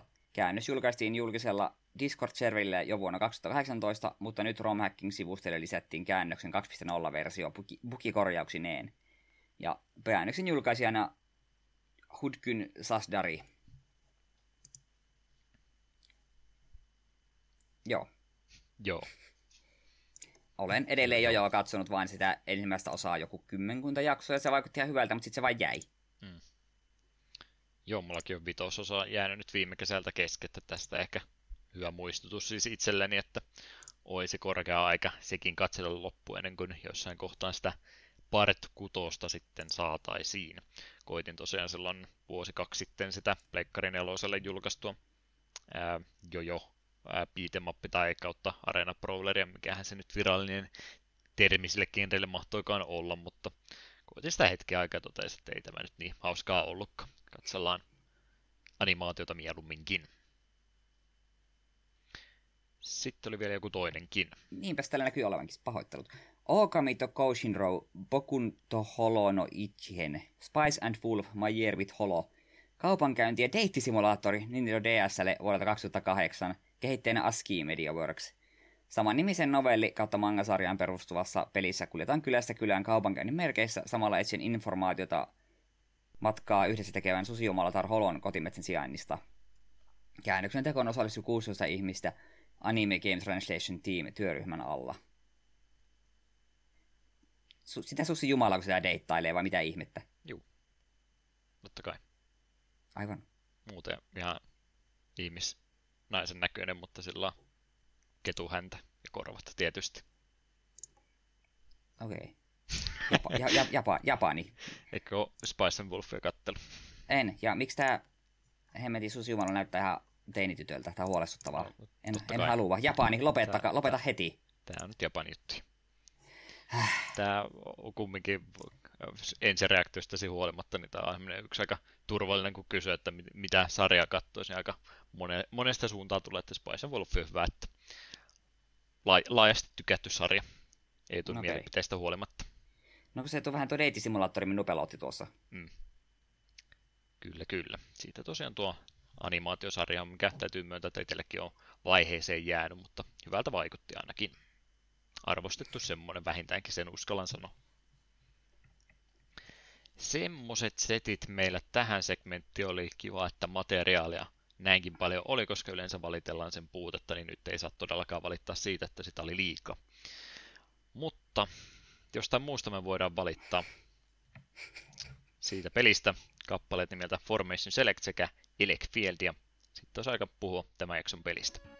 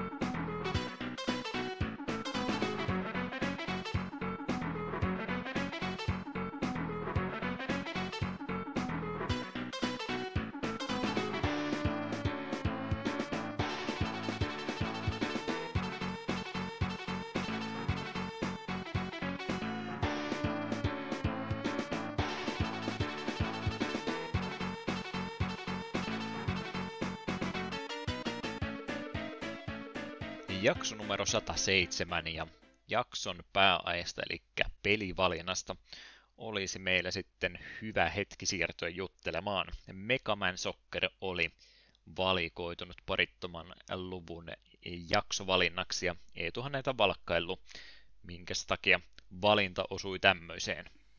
Se tässä oli jo silloin just pari kuukautta sitten. Jotain kautta meillä oli Megaman Soccerista puhetta. Olisiko se ollut just tuossa tänä päivänä pelihistoriassa osiossa tullut puheeksi tai jotain. Ja sitten me puoli viitsillä uhkasin, että heitin, että jos otetaan tämä jakson aiheeksi ja vaikutit epäilevältä, niin sitten me ihan silkkaa uhmakkuutta niin laitoin sen listan jatkoksi. Joku tämmöinen keisi se oli. Mielestäni päätin sen kesken jaksossa. Okei, tämä tulee listan jatkoksi. Ja jotain katsoa oli ollut puheena. Et ole enää kiinnostunut pelien laadusta, vaan haluat tiettyjä reaktioita saada minusta. No aina välille mulla on oikeutukset tällaisia. Hmm.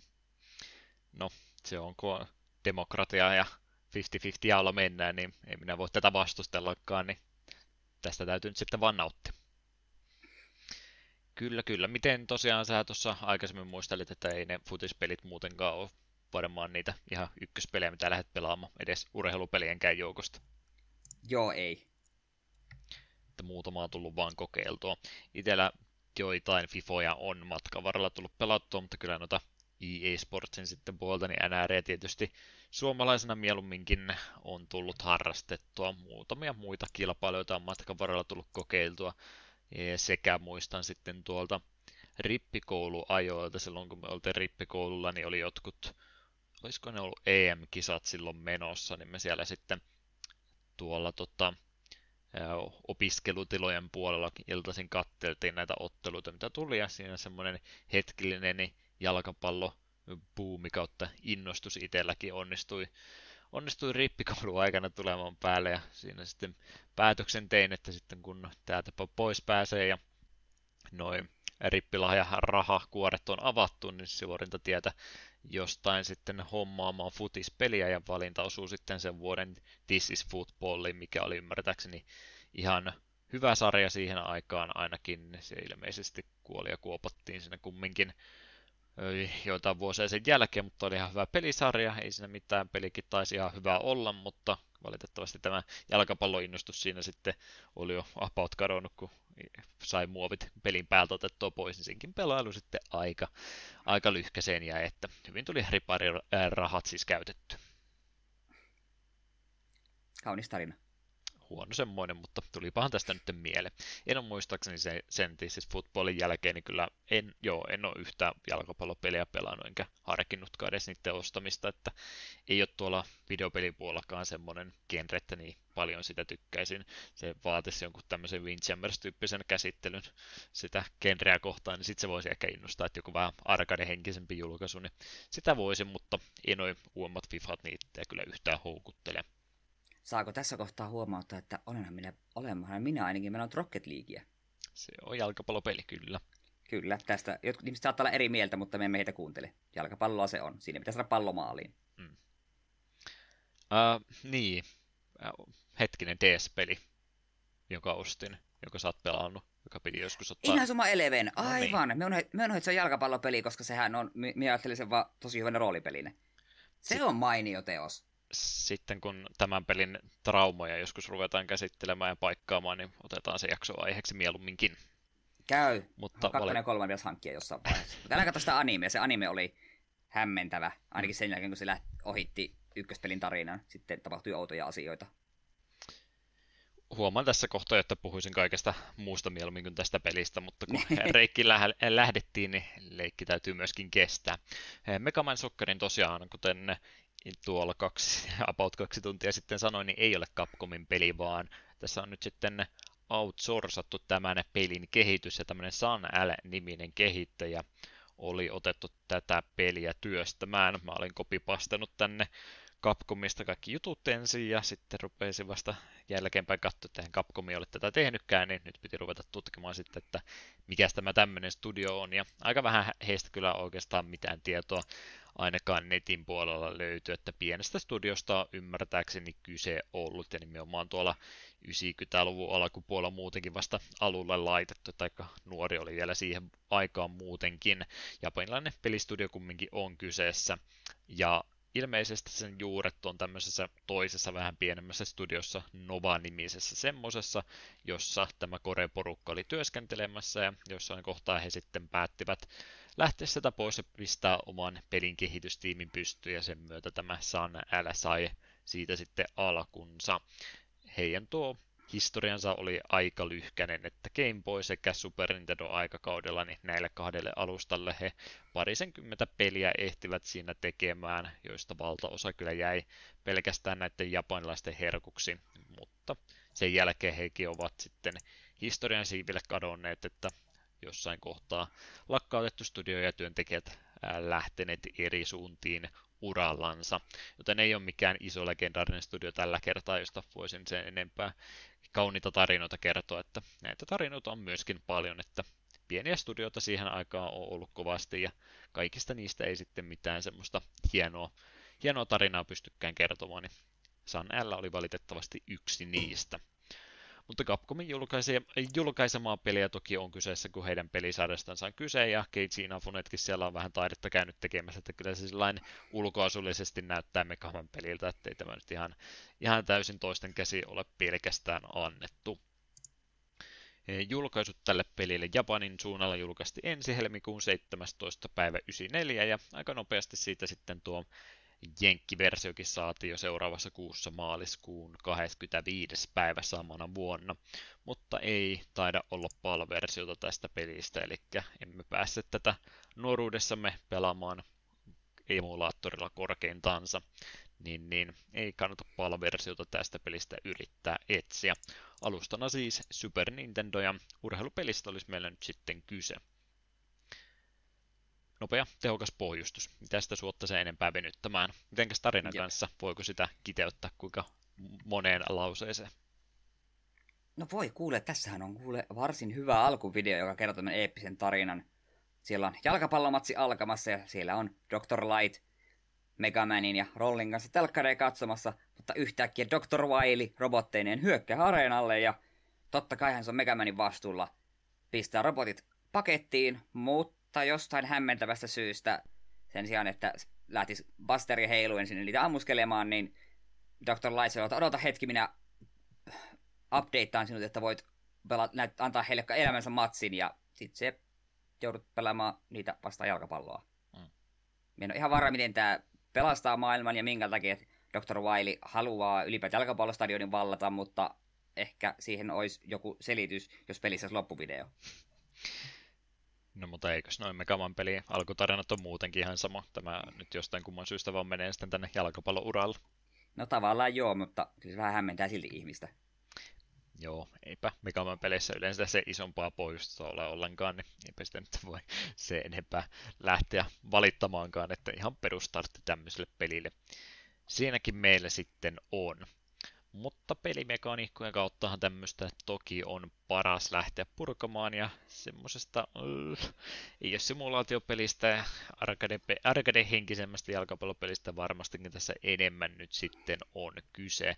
Muutama eri pelitila ja muuta, mutta muuten niin lähdetäänpäs miettimään nyt sitten, että miten tätä peliä käytännössä pelataan sen jälkeen, kun olet sieltä sen jonkinmoisen pelitilan valinnut, puhutaan niistäkin kohta nopsaan, mutta mieluummin nämä muut asiat ensin. Eli siellä lähdetään sitä joukkuetta sitten muodostamaan. Vakiona tietysti Megamania kauhea määrä, koska senkin pitäisi olla uniikki robotti, mutta jostain kumman syystä Megamanista ei mukamassa tämä enempää hahmoja löytynyt, niin sitten pistetään kahdeksan kertaa Megamania kerralla juoksemansa, eli kahdeksan pelaajan joukkueesta muodostuu Megaman Soccerin joukkueet plus tietysti maalivahti siihen vielä päälle.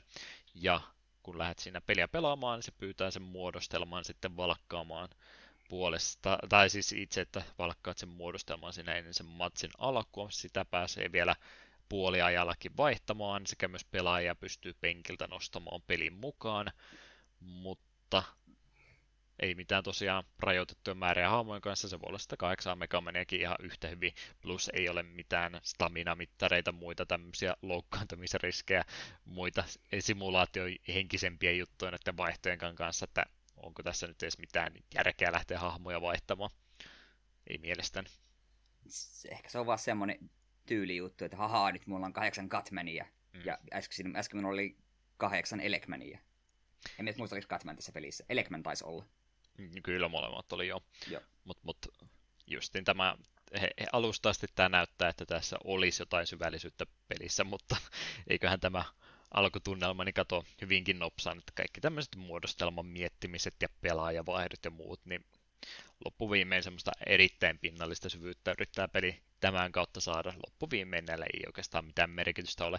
Ehkä siellä jossain on joku Megaman Soccer asiantuntija, joka kertoo nyt tässä kohtaa, miten ne pienetkin erot saattaa asioihin vaikuttaa, mutta näin ää, muuten vaan peliä sunnuntai-päivänä pelatessasi, niin eipä tämmöisistä asioista mitään, mitään kyllä ainakaan omaan silmään sitten huomannut, että näillä isompaa merkitystä olisi. Sanoisin vaan suoraan, että kannattaa se kaikkein hyökkäysorientunein muodostelma sieltä ottaa, että puolustuspeli tässä nyt on vähän mitä on parempi, vaan että niitä pelaajia on siellä hyökkäyspäässä enemmän kuin puolustuspäässä. Ja toivottavasti niitä maalejakin sitten siinä tapahtuu. Mutta, mutta, kun kyseessä nyt sitten on kumminkin Megaman peli ja ajattelisin, että täällä on erittäin värikäs vihollis kavalkaadi ainakin, en tiedä onko kavalkaadi sanakaan, mutta kumminkin iso määrä erilaisia hahmoja pelisarjasta löytyy, niin ajattelisin, että sen kautta sitten tähänkin peli on tietynlaisia hahmoja erottavia ominaisuuksia yritetty ottaa mukaan, mutta että oikein voisi sanoa, että tässäkään osastolla olla kovinkaan hyvin onnistuttu. Onhan tällä siis omat tämmöiset ominaisuuspisteet, stattipisteet annettu jokaiselle hahmolle. Eli siellä on juoksustatti, potku, jonka takana taitaa olla syöttökin, sitten taklaus on omaansa, plus sitten puolustusprosentti, eli kuinka eh, herkästi se onnistuu vastustajalta sen pallon ottamaan pois. Et siellä on jotain ajatusta siellä ollut täällä konepelin alla, että miten me saadaan näistä hahmoista pikkasen erilaisia tehtyä, mutta huomasitko sä näitä eroavaisuuksia yhtään missä? Ei, yritin kovasti kyllä pohtia, että hei, olisikohan tämä, tämä, tämä hahmo parempi puolustamaan ja tämä parempi hyökkäämään tälleen, mutta ihan samalta se tuntuikin tämä hahmo ohjastat. Ja samalta se tuntui ihan sama, kuka sillä oli vastassa. Joo, tämä on mun mielestä se isoin menetetty tilaisuus koko tämän pelin parissa, että ajattelis, kun Megamanistakin löytyy niin monenmoista hahmoja. Tämä, tämä olisi voitu semmoiseksi eh, tosi arkademaiseksi peliksi heittämään, että mitä jos Katmeni voisi vaikka hetken aikaa palloa kuljettaa saksensa päällä, paitsi pallo poksahtaa, jos se pitää sitä liian kauan tai muita tämmöisiä ominaisuuksia laittaa näille eri tota, pelaajatyypeille tai robotmastereille tässä tapauksessa, niin ei mitään semmoista otettu, että tämä on niin vaniljanmakuinen jalkapallopeli sitten Megameni ulkoisella kuin olla ja voi, että ei tähän oikeastaan mitään semmoista, semmoista otettu mukaansa ollenkaan. Ainut siis, mikä nyt erottaa tämän ihan tuommoisesta tota, perinteisestä jalkapallopelistä on tuo speciali ability, mikä jokaisella hahmolla on, eli pidetään R plus potkua. Molempia painat yhtä aikaa, niin sieltä tulee tosiaan tämä special ability, mutta mut, se pitäisi olla jokaisella eri juttu, ja se on visuaalisesti vähän eri juttu, mutta se toimii kumminkin kaikilla ihan samalla tavalla. Eli jos se osuu johonkin peruspelaajaan, niin ne tyrmää sitten se pallo sen pelaajan muutamaksi sekunniksi pois pelistä. Tai jos saamut sitä maalia kohden, niin maalivahti ei sitä todennäköisesti kiinni saa, vaan se sitten valuu siitä maaliin. Niin ajattelin, että tämänkin kautta olisi voinut jotain hienoja juttuja eri hahmoille laittaa oma special abilitynsä, mikä erottaisi ne toisistaan, mutta ei, ei yhtään mitään, vaan kaikilla on käytännössä se yksi ja sama juttu. Jep, ja sitten se oli tosiaan vielä just niin tyylisesti, että joo, Megamanin tämä erikoinen näyttää ladatulta Buster Shotilta ja Firemanin näyttää tulipallolta, mutta kun efekti on täsmälleen sama. Ja okei, joo, Firemanin tulipallo sytyttää vastustava pelaajan hetkeksi tuleen, mutta se on täsmälleen sama asia kuin Megabusterin, että se heittää pelaajan hetkeksi ilmaan. Että se on muutaman sekunnin poissa pelistä, ja tosiaan vain muutaman sekunnin. Niin se on vähän silleen, kun tässä on tosi paljon potentiaalia uniikkeihin juttuja, että kenties joku jonkun pelaajaspessu on syöttö, mitä vastustajan on vaikeampi ottaa kiinni. Kenties jollakin olisi joku taklaus, mikä menee herkemmin läpi ja jotain tällaisia. Tai jo, ehkä joku hahmo spessu osaa pu- puske palloa niin kuin tehokkaammin, jotain tällaisia. Niin tosi paljon olisi voinut tehdä jotain just tuommoisia. Ja just esimerkiksi tuo Catman vaikka tyylinen saksilla, vaikka, heittää vaikka saksilla niillä nappaa vaikka pallon vähän kauempaa itselleen, jotain tällaista. Siinä on tosi paljon vaihtelevuutta ja niin kuin, hauskuutta peliin mukaan. Et se on niin tosi niin kuin iso menetetty mahdollisuus. Onhan, just esimerkiksi se Mario, Marion tuo, tuo jalkapallopelissä kupella että Wiillä. Se on hyvä esimerkki. Siinä oli paljon eri hahmoja, joilla oli omia uniikkia skillejä ja tällaisia, niin se oli jo huomattavasti hauskempi peli, kun ne hahmot tuntuu erilaisilta. Se ei ollut pelkkä visuaalinen ilme. Quickman, jos voi jonkun sprintin saada hetkeksi aikaa, tai joku, joku Leaf Armori tai tämmöinen, että se olisi hetken aikaa ollut, että sitä voi taklata, niin tästä on niin kuin tulee näin ihan spontaanisti itsellä, en yhtään etukäteen miettinyt, niin monta eri tapaa, mitä olisi voinut hienosti hyödyntää näiden hahmojen kanssa, mutta nyt on kyllä menty niin siitä, mistä aitaan mataali, että yep. okei, okay, on se pelin balanssin kannalta hyvää, mutta onko tämä nyt mikään semmoinen peli, mikä täytyy olla shakkimaisesti peilikuva toisistansa koko ajan, niin ei minun mielestä, niin. että olisi voinut Kos... paljon enemmän lähteä asioita kokeilemaan. Ja kyllä näillä tavalla sitten voisi miettiä, nohan, Nintendo World Cup vähän sama asia, joo, paitsi että siinä joka joukkueella kuitenkin oli tämä oma spessupotku, niin ne kuitenkin pallot käyttäytyi vähän eri tavalla. Muun muassa just tämä yhden joukko, mikä ampui tämän potkasta hemmetin siksakkipallon, niin sen jos oli tehnyt se huonota kohtaa, niin se ei mennyt maaliin. Mm. Ja muutenkin siinä, siinä pystyi taklaamaan pelaajia niin, että ne pysyy sillä maassa ihan oikeasti. Ja sitten siellä jo osalla kentällä oli liukas pinta ja jo yhdessä oli niitä kiviä, mihin pystyi kaatumaan ja tällaisia, että Nessille tämä hoidettiin paremmin. Että tämä on köyhän miehen Nintendo World Cup, sen me jossain kohtaa tajusin, että niin, tämä on oikeastaan se peli, mutta vaan huonompana ja Mega Man Skinillä. Joo, harmi kyllä, ettei uskallettu sitten loppuviimeen oikein yhtään mitään yrittääkään. Just tämä ainoa juttu, mikä tämä nyt ihan tavallisesti jalkapallosta erottaa tämä special abilityn käyttäminen, niin sekin on sitten rajattu niin tarkkaan, että sä voit kaksi kertaa sitä käyttää koko ottelun aikana. Jep. Siis kaikilla hahmoilla jaettuna, että ei edes yhdellä hahmolla kertaile, vaan nimenomaan kokonaan kaksi kertaa per ottelun mm. aikana voit käyttää. Niin, niin sitä ei, se ei tuo oikein mitään väriä tuohon peliin loppuviimeen. Ja sitten se, että jos tässä nyt ajattelee, että onko tällä mitään taktista merkitystäkään, että kumpaan sä mieluummin käytät siihen, että sä otat yhden pelaajan 80 pois matsista, vai sitten sä teet melkein varman maalle, kumpi on parempi. Jep. Että se ei, oli ai... ei ole onnistunut kyllä tuo idea ollenkaan. Mm, ja itse ainakin huomasin sen, että jos teen tuolla abilitilla kaksi käytännössä varmaa maalia, ja sitten jos vastustaja jostain typerässä syystä joko toisen tai molemmat spessosa käytti pelaajan stunnaamiseen, niin se olisi okei, okay, me voitin tämän. Mm. Se on niin pieni todennäköisesti saa tehty sieltä maaleja muuten. No siitä mä en tiedä, että sitä nyt ehkä jos tuota peliä pelaa enemmän, niin sieltä rupeaa niitä tekoälyn katvealueita huomaamaan, että kyllä tuossa pystyy maaleja ehdottomasti tekemään ilmankin näitä bonusjuttuja, että ei se ei se ole siitä pelkästään kiinni, mutta joo. Niin, mutta tarkoitin sitä, että vastustaja tuskin tekee kovin montaa muuta no, niiden kahden lisäksi. Joo, siinä olet kyllä ihan oikeassa. Kyllä, kyllä, mutta muutenhan tämä sitten tuota special ability ottamatta, niin on, on aika by the numbers jalkapallopeli kuvattuna täältä sivunäkymästä, eli käytännössä, käytännössä sieltä katsomon puolta sitä pelitilaa katsotaan sivusta kuvattuna. Muutenhan tuossa nyt ei oikein mitään se erikoisempaa kerrottavaa ole, että syöttäminen löytyy, ihan laukauspotku, sieltä löytyy myöskin sekä taklaaminen. Taklaaminenkin on vähän semmoista nopaa heittämistä, että se ei käytännössä mitään kontaktia tee siihen sun vastustaja, se vaan välillä se toimii ja välillä se ei toimi. Sitäkään ei oikein etukäteen yhtään mistään tiedä.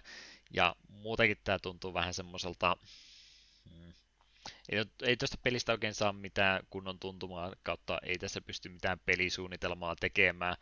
Yksi iso ongelma siinä on se, mikä nyt on ymmärrettävää, kun tämmöistä peliä tekee näillä elementeillä. Niin, niin pallon kuljettaminenhan, niin saat, aina kun sulla on pallo, niin sä liikut hitaammin kuin vastustaja joka tarkoittaa sitä, että vastustaja saa sut aina kiinni, ja sitten se on vaan sitä nopaa heittämistä, että onko se nyt se ensimmäinen vai neljäs liukutaklaus, millä se se pallon sulta vie. Mm. Niin, niin, ei tässä oikein mitään semmoista taktista pelaamistakaan pääse harrastamaan. Välillä se syöttö menee perille, välillä se jää matkan varrelle ja siihen ei oikein tunnu mitään kikka kolmosta olevan, miten sä pystyisit itse tähän asiaan vaikuttamaan omalla paremmalla pelaamisellasi. Tämä tuntuu aika semmoisella raiteella liikkuvalta urheilupeliltä, mihinkä nyt ei oikein ei, ei tässä missään kohtaa itselle tullut semmoista fiilistä, että täytyisi tätä peliä paremmin opitella, kun se tuntuu puolittaa olevan ihan tuon pelin omissa käsissä, että mitä siellä ruudulla sitten tapahtuukaan. Mm. Että ymmärrän sen, että nyt ikävä johonkin myöhempään jalkapallopeliin, mikä vähän simulaatiomaisemmin asiat hoitaa, missä esimerkiksi voi jonkun takapainikkeesta laittaa pohjaa ja se aikana sä sprinttaat pallon kanssa, mutta silloin sulla on huonompi kontrolli pallosta, niin ymmärrän, että semmoisia asioita ei ole välttämättä sinne peliin saatu, mutta näillä elementeillä, mitä tästä pelistä nyt löytyy, niin Mielestäni vähän väärin asioihin on sitä huomiota käyttänyt ja muuten sitten ei ole kovinkaan kunnianhimoista peliä lähdetty tekemään, niin ei, ei tämä oikein millään tasolla itseä tässä vakuuta, kun pelimekaanikoista vielä puhutaan. Mm, sepä. Kyllä, kyllä. Mitäs tuosta nyt sitten muuta itse pelaamisesta mainittavaa? Tuliko esimerkiksi tekoälyn puolelta mitään mieleen, että oliko kuinka ikävä pelata tietokonetta vastaan. Kaksin peliä tästä toki löytyisi myös. En mä usko, että tämä olisi hirveästi hauskempaa silläkään tavalla. Joo, sitä pelille tuossa just mainit, oli puhetta, että tästä ja, ja nauhoitetaan jakso, niin peli kysyy, onko tässä kaksin peli, niin totesinkin, että on, mutta enpä usko, että siitä paljon iloa meille on. Ehkä oli parempi, että eilen pelattiin muun muassa Nessin Ice Hockeya, joka on aika paljon parempi peli. Eri laji tosin, mutta aika helvetin paljon parempi peli. Mutta tuliko tosiaan itse pelaamispuolta nyt muuta mieleen tässä näin? Ei nyt oikeastaan. Ne tekoälyä vastaan se oli sellaista, sekin on sellaista tylsää puurtamista, kun välillä ne tekee ihan hämmentä, hämmentävän hyvin, saa pietty pallo itselle ja välillä ne sitten töhöilee ihan omiaan. Ja pari kertaa muun muassa omalta laidaltaan potkasevat sen spessupotku sille, että ei tuo mitään mahdollisuutta pääsisi maaliin asti, kun sinä pelaaja tiedät, että miksi sä teet näin. Sä tuhlaat niin käytännössä varman maalin paikan. Miksi? Aika viiva suorasti ne tuntuu siinä pallon perässä koko ajan juoksevaan. Sitä mulla, mä en tiedä tapahtuiko sulla tätä ollenkaan, mutta mulle tuli semmoinen fiilis, niin kuin peli olisi jotenkin ö, ymmärtänyt asiat väärinpäin puoli tuossa tota, vaihon yhteydessä, tai siis mikä tämä nyt on, puoli, puoliajan Puoli. puitteissa, kun puolet vaihtuu keskenään. Mulla meni Joo. kerran tuossa pelissä sillä ne muodostelmat jotenkin hölmösti sekaisin, että ne meni niin kuin väärinpäin käytännössä, jos ymmärrät mitä tarkoitan. Eli mulla oli koko oma joukkue käytännössä siellä hyökkäjän puolesta, mulla on puolustumassa ketään ollenkaan. Mä en tiedä mitä, mitä mä onnistuin, onnistuin tekemään, mutta katselin, että jos mä, mä en tätä yhtä hahmoa juoksuttaisi tänne, niin täällä olisi ketään puolustamassa. Se kuulostaa hyvältä, hyvältä strategialta, vähän uhkarohkealta tosin. Kyllä, kyllä. No, kuinka huonoja noita tekoäly tässä osaa olla, niin ei se välillä edes haitannutkaan, että sellainen pääsee vapaasti potki maaleja kohti, koska se maali näppeihin sitten kaikki laukaukset kumminkin jäi. Totta. Ja maalivahtikin on vielä sitten loppuviimein semmoinen, että se ei kovinkaan korkealle nouse missään kohtaa. Eli joskus se pallo putoo siihen maalivahin eteen, se ei vaan hae sitä, koska se ei saa juosta niin kauaksi. Joo, se Kela, oli todella turhauttava, että ei yhtään ketään ole lähi piirissäkään, ja pallo on sille kahden niin kuin askeleen päässä, ja ei, maalivahti ei suostu hakemaan sitä, eli oli mm. pientä turhautumista per siinä kohtaa tulla, kun yksinäinen fireman tulee ja nappaa sen pallon. Silti myöhäli sen maalin, mutta... Jep. Ja sitten kun sä et voi sitä maalivahtia ottaa kontrollin, sä et voi itsekään pakottaa sitä, sitä hakemaan. Jep. Olo tuli vähän niin kuin näistä lapsuuden tota, tota, nurmikenttäpeleistä, että maalivahti on, tota, sitten jos se sen pallon saa, niin sitten katsoo mitä, mitä niitä potentiaalisia syöttökohteita siinä avauksessa on, niin kaikki on juossut sinne jonnekin muualle muiden pelaajien taakse, että yritä sinä nyt sitten avata sitä peliäkään mitenkään järkevästi. Mm. Tekoäly on vähän mitä on. Mutta tosiaan pelitiloja siellä sen kaksin pelin lisää, ei, tilan lisäksi, niin ihan jos itsekseen tuota peliä haluaa pelata, niin siellä on tämä näytösmatsi, exhibition, yksi matsi, valkkaa itse sinne pelaajat ja pelikentänkin saat vapaasti. Pelikenttiä joo, pelissä on enemmän, mutta ei ole sielläkään mitään kenttähasardeja kehattu laittaa, että siellä kyllä se on ollut yksi tapa vähän maustetta tälle pelille antaa, mutta eipä ole mitään muuta kuin visuaalista eroa sitten pelikenttienkään välillä. Mm, ja nuokin on just semmoisia, että ne voisi niin kuin kuka tahansa lennosta keksi. Firemanin kentällä voisi siellä täällä sellaisia tulipilareita, mitkä välillä nousee ja kaikkea tällaista. Eli ehkä meilläkin voisi olla sähköisiä kenttiä siellä täällä tuota, jotain. Mm. Ei. Ei mitään semmoista. Capcomin oma Championship-tilaa löytyy myöskin, se toimii tässä tarinatilana. Siellä on kahdeksan robotmasteria tai niiden joukkuetta, jotka pitää voittaa ensiksi. Aina kun sä yhden voitat, niin sä saat sen Robotmasterin sitten valittavaksi lisättäväksi sinne omaan joukkueeseen myöskin. Ja sen kahdeksan matsin jälkeen sitten vailikentätkin täytyy tähän, tähän peli ottaa mukaan, niin sieltä tulee sitten pari ottelua myöskin. Ja ei tosiaan mitään endingiäkään tuossa ollut. Se oli mulla tuolla muuta segmentissä kyllä mainittu, mutta tulkoon se tässä näin, että tosiaan ei, ei mitään loppuvideota tai muutakaan tulla, että se on sitten vaan The End-logoruutu ja sitten resetoida uudestaan, jos haluaa lisää pelata. Turnaustila löytyy myöskin tournamentti, sen kautta kahdeksaa joukkuetta vastaan pelataan yksi matsi näin turnausmuodossa kerrallaan ja siellä on sitten lopussa vielä miniturnaus näitä samoja vastustajia vastaan, mitä tuota Wildcastille kentistäkin olisi Championshipin kautta löytynyt. Ja liikamoodikin sitten on olemassa, jos jostain kumman syystä olet siinä tilanteessa elämässäsi, että Megamenin tota, tota runkosarja pelimoodi kuulostaa hyvältä idealta, niin tämäkin optio on siellä olemassa. tyydyin itse Championshipia pari peliä pelaamaan toteamaan, että eiköhän tämä ollut tässä. Kuulostaa tutulta. Joo, vaikeustasosta ollaan tuossa nyt puhuttu, mutta siitä nyt vielä toisen kertaan vaikka se maininta, että oliko mitään isompia ongelmia. Ja voitin aika isolla maalieroilla kaikki ottelut, enkä huomannut mitään vaikeustason nousua. Ymmärtääkseni Vailia vastaan kun pelaa, niin se on vaikeampi, mutta muutenpa en mitään huomannut. Ei kommentteja vaikeustasosta. Ei mitään. Seuraava. on, on vähän tämmöinen pelivalinta valitettavasti, että ei tästä oikein no. mitään irti tunnu saava itsekään, että en syytä mm. sinua yhtä. Mutta toisaalta tämä on kato hyvä. Meillä oli kerran tosi paljon uutisia tällaista, niin nyt on simpelein pelit. Meillä jotenkin on, aina me onnistutaan tässä, että jos jompikumpi on tynkä, niin sitten se toinen puoli niin kompensoi. Sitä mm. sitten pelätään, kun molemmat on tynkiä ja tulee tunnin jakso ja sitten sitä kun tulee molemmissa on paljon puhuttavaa ja ollaan täällä neljänkin tunnin jälkeen vielä. Hmm. Ja, ja nyt mennään pääaiheeseen. Ei.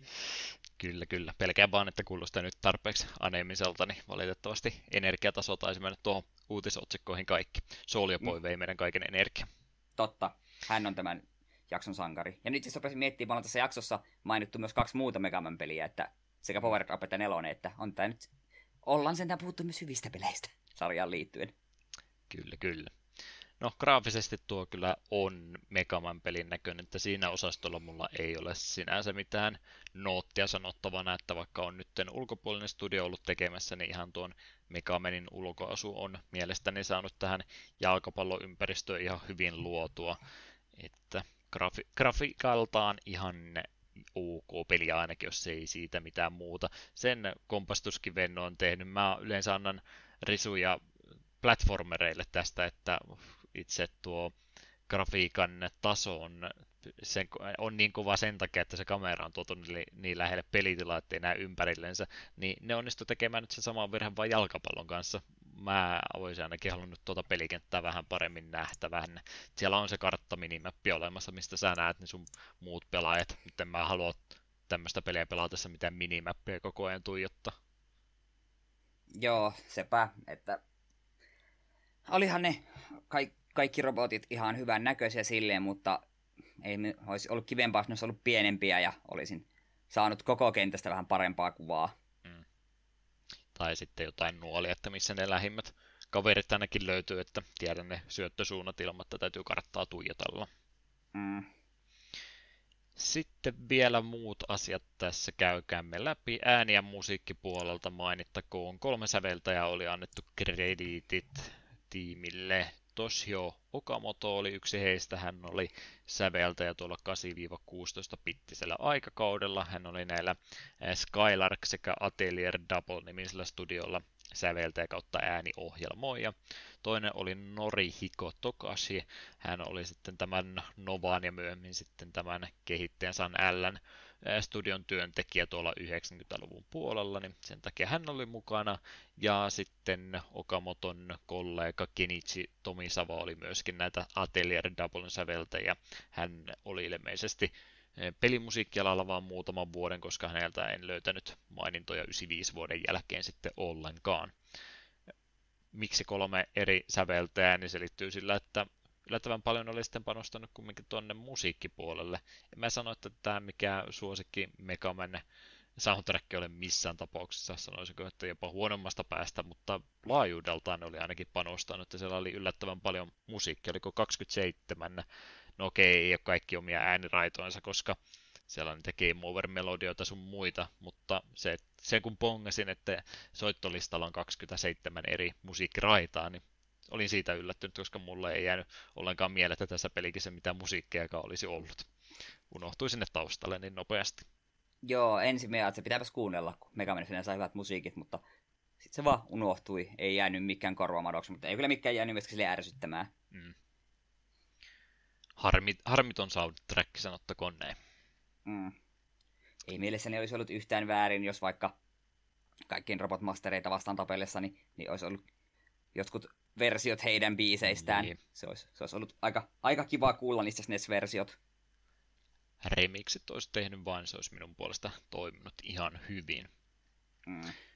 sitten vielä muut mainittava arvosta asiat, mitä löysin pelin ympäriltä. Semmoinen omituinen faktatieto tästä löytyy, että tämä on itse asiassa ensimmäinen klassisen Mega Man-sarjan peli, mitä Super Nintendolla julkaistiin, eli ennen Seiskaa tuli tämä, tämä peli ja mitä muita siellä vielä oli alkuperäistä Mega Man-sarjaa tuolla puolella, että siinä mielessä erikoinen tapaus, mutta mä nyt tiedä, onko se mikään kehukaan näin sano. Se nyt vaan sattui menemään näin kuten myös tuossa aikaisemmin todettiin, niin minkäänlaista endingiä tuosta pelistä nyt sitten ei löydetä. Vaikka sen championshipin voittaisit, niin eipä sieltä sitten mitään palkintoa edes tarinan kannalta sinu, sinulle anneta.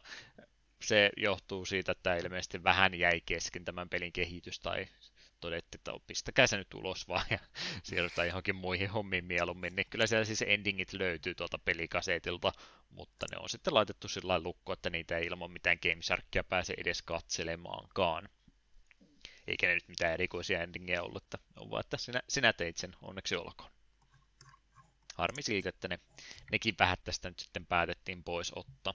Se myös aiheuttaa sitten sen, että koska tota endingiä ei implementoitu tuohon peliin lopullisesti koskaan, niin siinä meni sitten samalla myöskin mahdollisuus päästä tuolla Dr. Wilella pelaamaan muissa pelin moodeissa sen voiton jälkeen, koska se oli tarkoitus linkata siihen, että kun on endingin pyörähtynyt ruudulla, niin sitten myöskin Dr. Wily avautuu valittavaksi hahmoksi, mutta koska pelissä ei ole endingiä, niin nyt jos sitten Dr. Wilyakaan Double Whammy tulee sen kautta sitten oliko si, en tosiaan peliä loppuissa pelannut enkä videota katsellut, niin onko siis Dr. Wily sinun vastassa viimeisessä matsissa?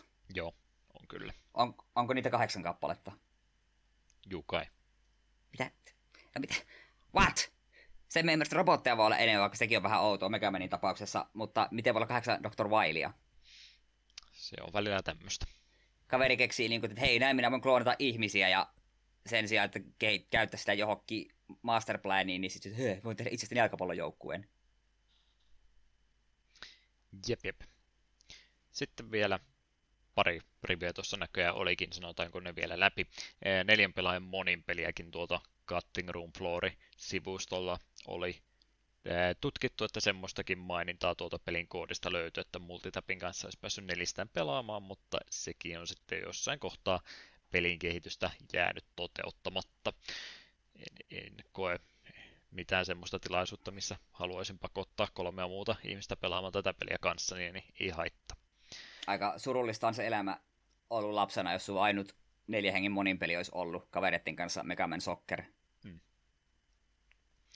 Ja, ja sarjakuvastrippejä tästä pelistä oli myöskin tehty tämmöisellä Comic Pom Pom lehteä varten. Oli aikana ollut semmoisia lyhkäisiä muutaman ruudun pätkiä ja Hitoshi Arika-niminen henkilö oli näitä piirtänyt. Hän on myös muita Megaman aiheisia sarjakuvia aikanansa tehnyt. No niin, ensinnäkin tässä kohtaa pahoittelut, jos energiataso on tämmöinen, mä en pistä sitä oman valmistautumisen piikkiin, se menee kyllä nyt enemmän tämän pelin puolelle. Sen myötä, onko suositteluiden aika nytten? Aiotko kehua siis, tätä kaikille? Siis totta kai tämähän on paras peli, mitä me koskaan käsitelty. No, mut, no, no, no, no, ko, Juha ei suhtanut tähän mun vitsiin kovinkaan hyville mielin, niin ehkä me nyt sitten rehellisesti sanon, että olihan tähän hirvittävä pökäle kun periaatteessa tässä olisi ollut potentiaalia, jos kaikki robotmasterit olisi käyttäytynyt eri tavalla ja olisi ollut kenttähasardia, jos niin kunnolla, että nyt tehdään tämmöinen kunnon jalkapallohassuttelu Megaman skineillä, niin tämä on ollut oikein mainio. Mutta sen sijaan tämä on tosi tasapaksun tylsää. Et, niin kuin mä sanoin, niin tämä on heikompi versio Nintendo World Cupista Megaman skineillä. Ei, ei missään nimessä jatkoon. Todella, todella surkea teos. Kyllä, kyllä. Mä en ole tosiaan... Mm, Okei, no yhden kerran aikaisemmin meidän jaksojen historiassa. Se oli Körpi Starstackerin kanssa, kun mä ollut näin huolissani, että pystytäänkö me puhumaan mun pelistä yhtään mitään. Ja mä en muista, puhuttiinko me siitäkään pelistä kovinkaan paljon, mutta ihan ok fiilis sen jakson jälkeen kumminkin jää, että tulipahan nyt tehtyä. Ja se, on nyt ja siinä. se oli kuitenkin hyvä peli. Ja se oli kumminkin ihan hyvä peli loppuviimein. Niin tätä ei tapahtunut Mega Man Soccerin kanssa, mä olin etukäteen huolissani, että tuleeko tästä yhtään mitään, ja huolestuminen vaan sy- syveni ekaan pelikerran jälkeen, että joo, nyt on meillä sitten vähän tämmöinen tapaus tässä kyseessä. niin en mä halua edes venyttää tätä sen enempää suosittelupuolta, koska jossain kohtaa joku tästä rupeaa liikaa puhumaan, ja ajattelee, että okei, tämä on niin huono, että se täytyy itse kokea sen takia, niin ei ole edes mitään semmoista, että tämä on vaan niin... Tasapaksu. Ta, niin, täysin mitään sanomaton peli, että ihan sen takia, niin aivan vaan suoraan sanoa, että ei, en suosittele. Ei kannata edes mielenkiinnosta lähteä kokeilemaan. Antaa olla näihin sanoihin, näihin tunnelmiin pieni musiikkibreikki vielä tähän väliin ja ruvetaanpa sitten miettimään, että oliko meillä jotain parempaa pelattavaa tuolla tulevaisuudessa tulossa.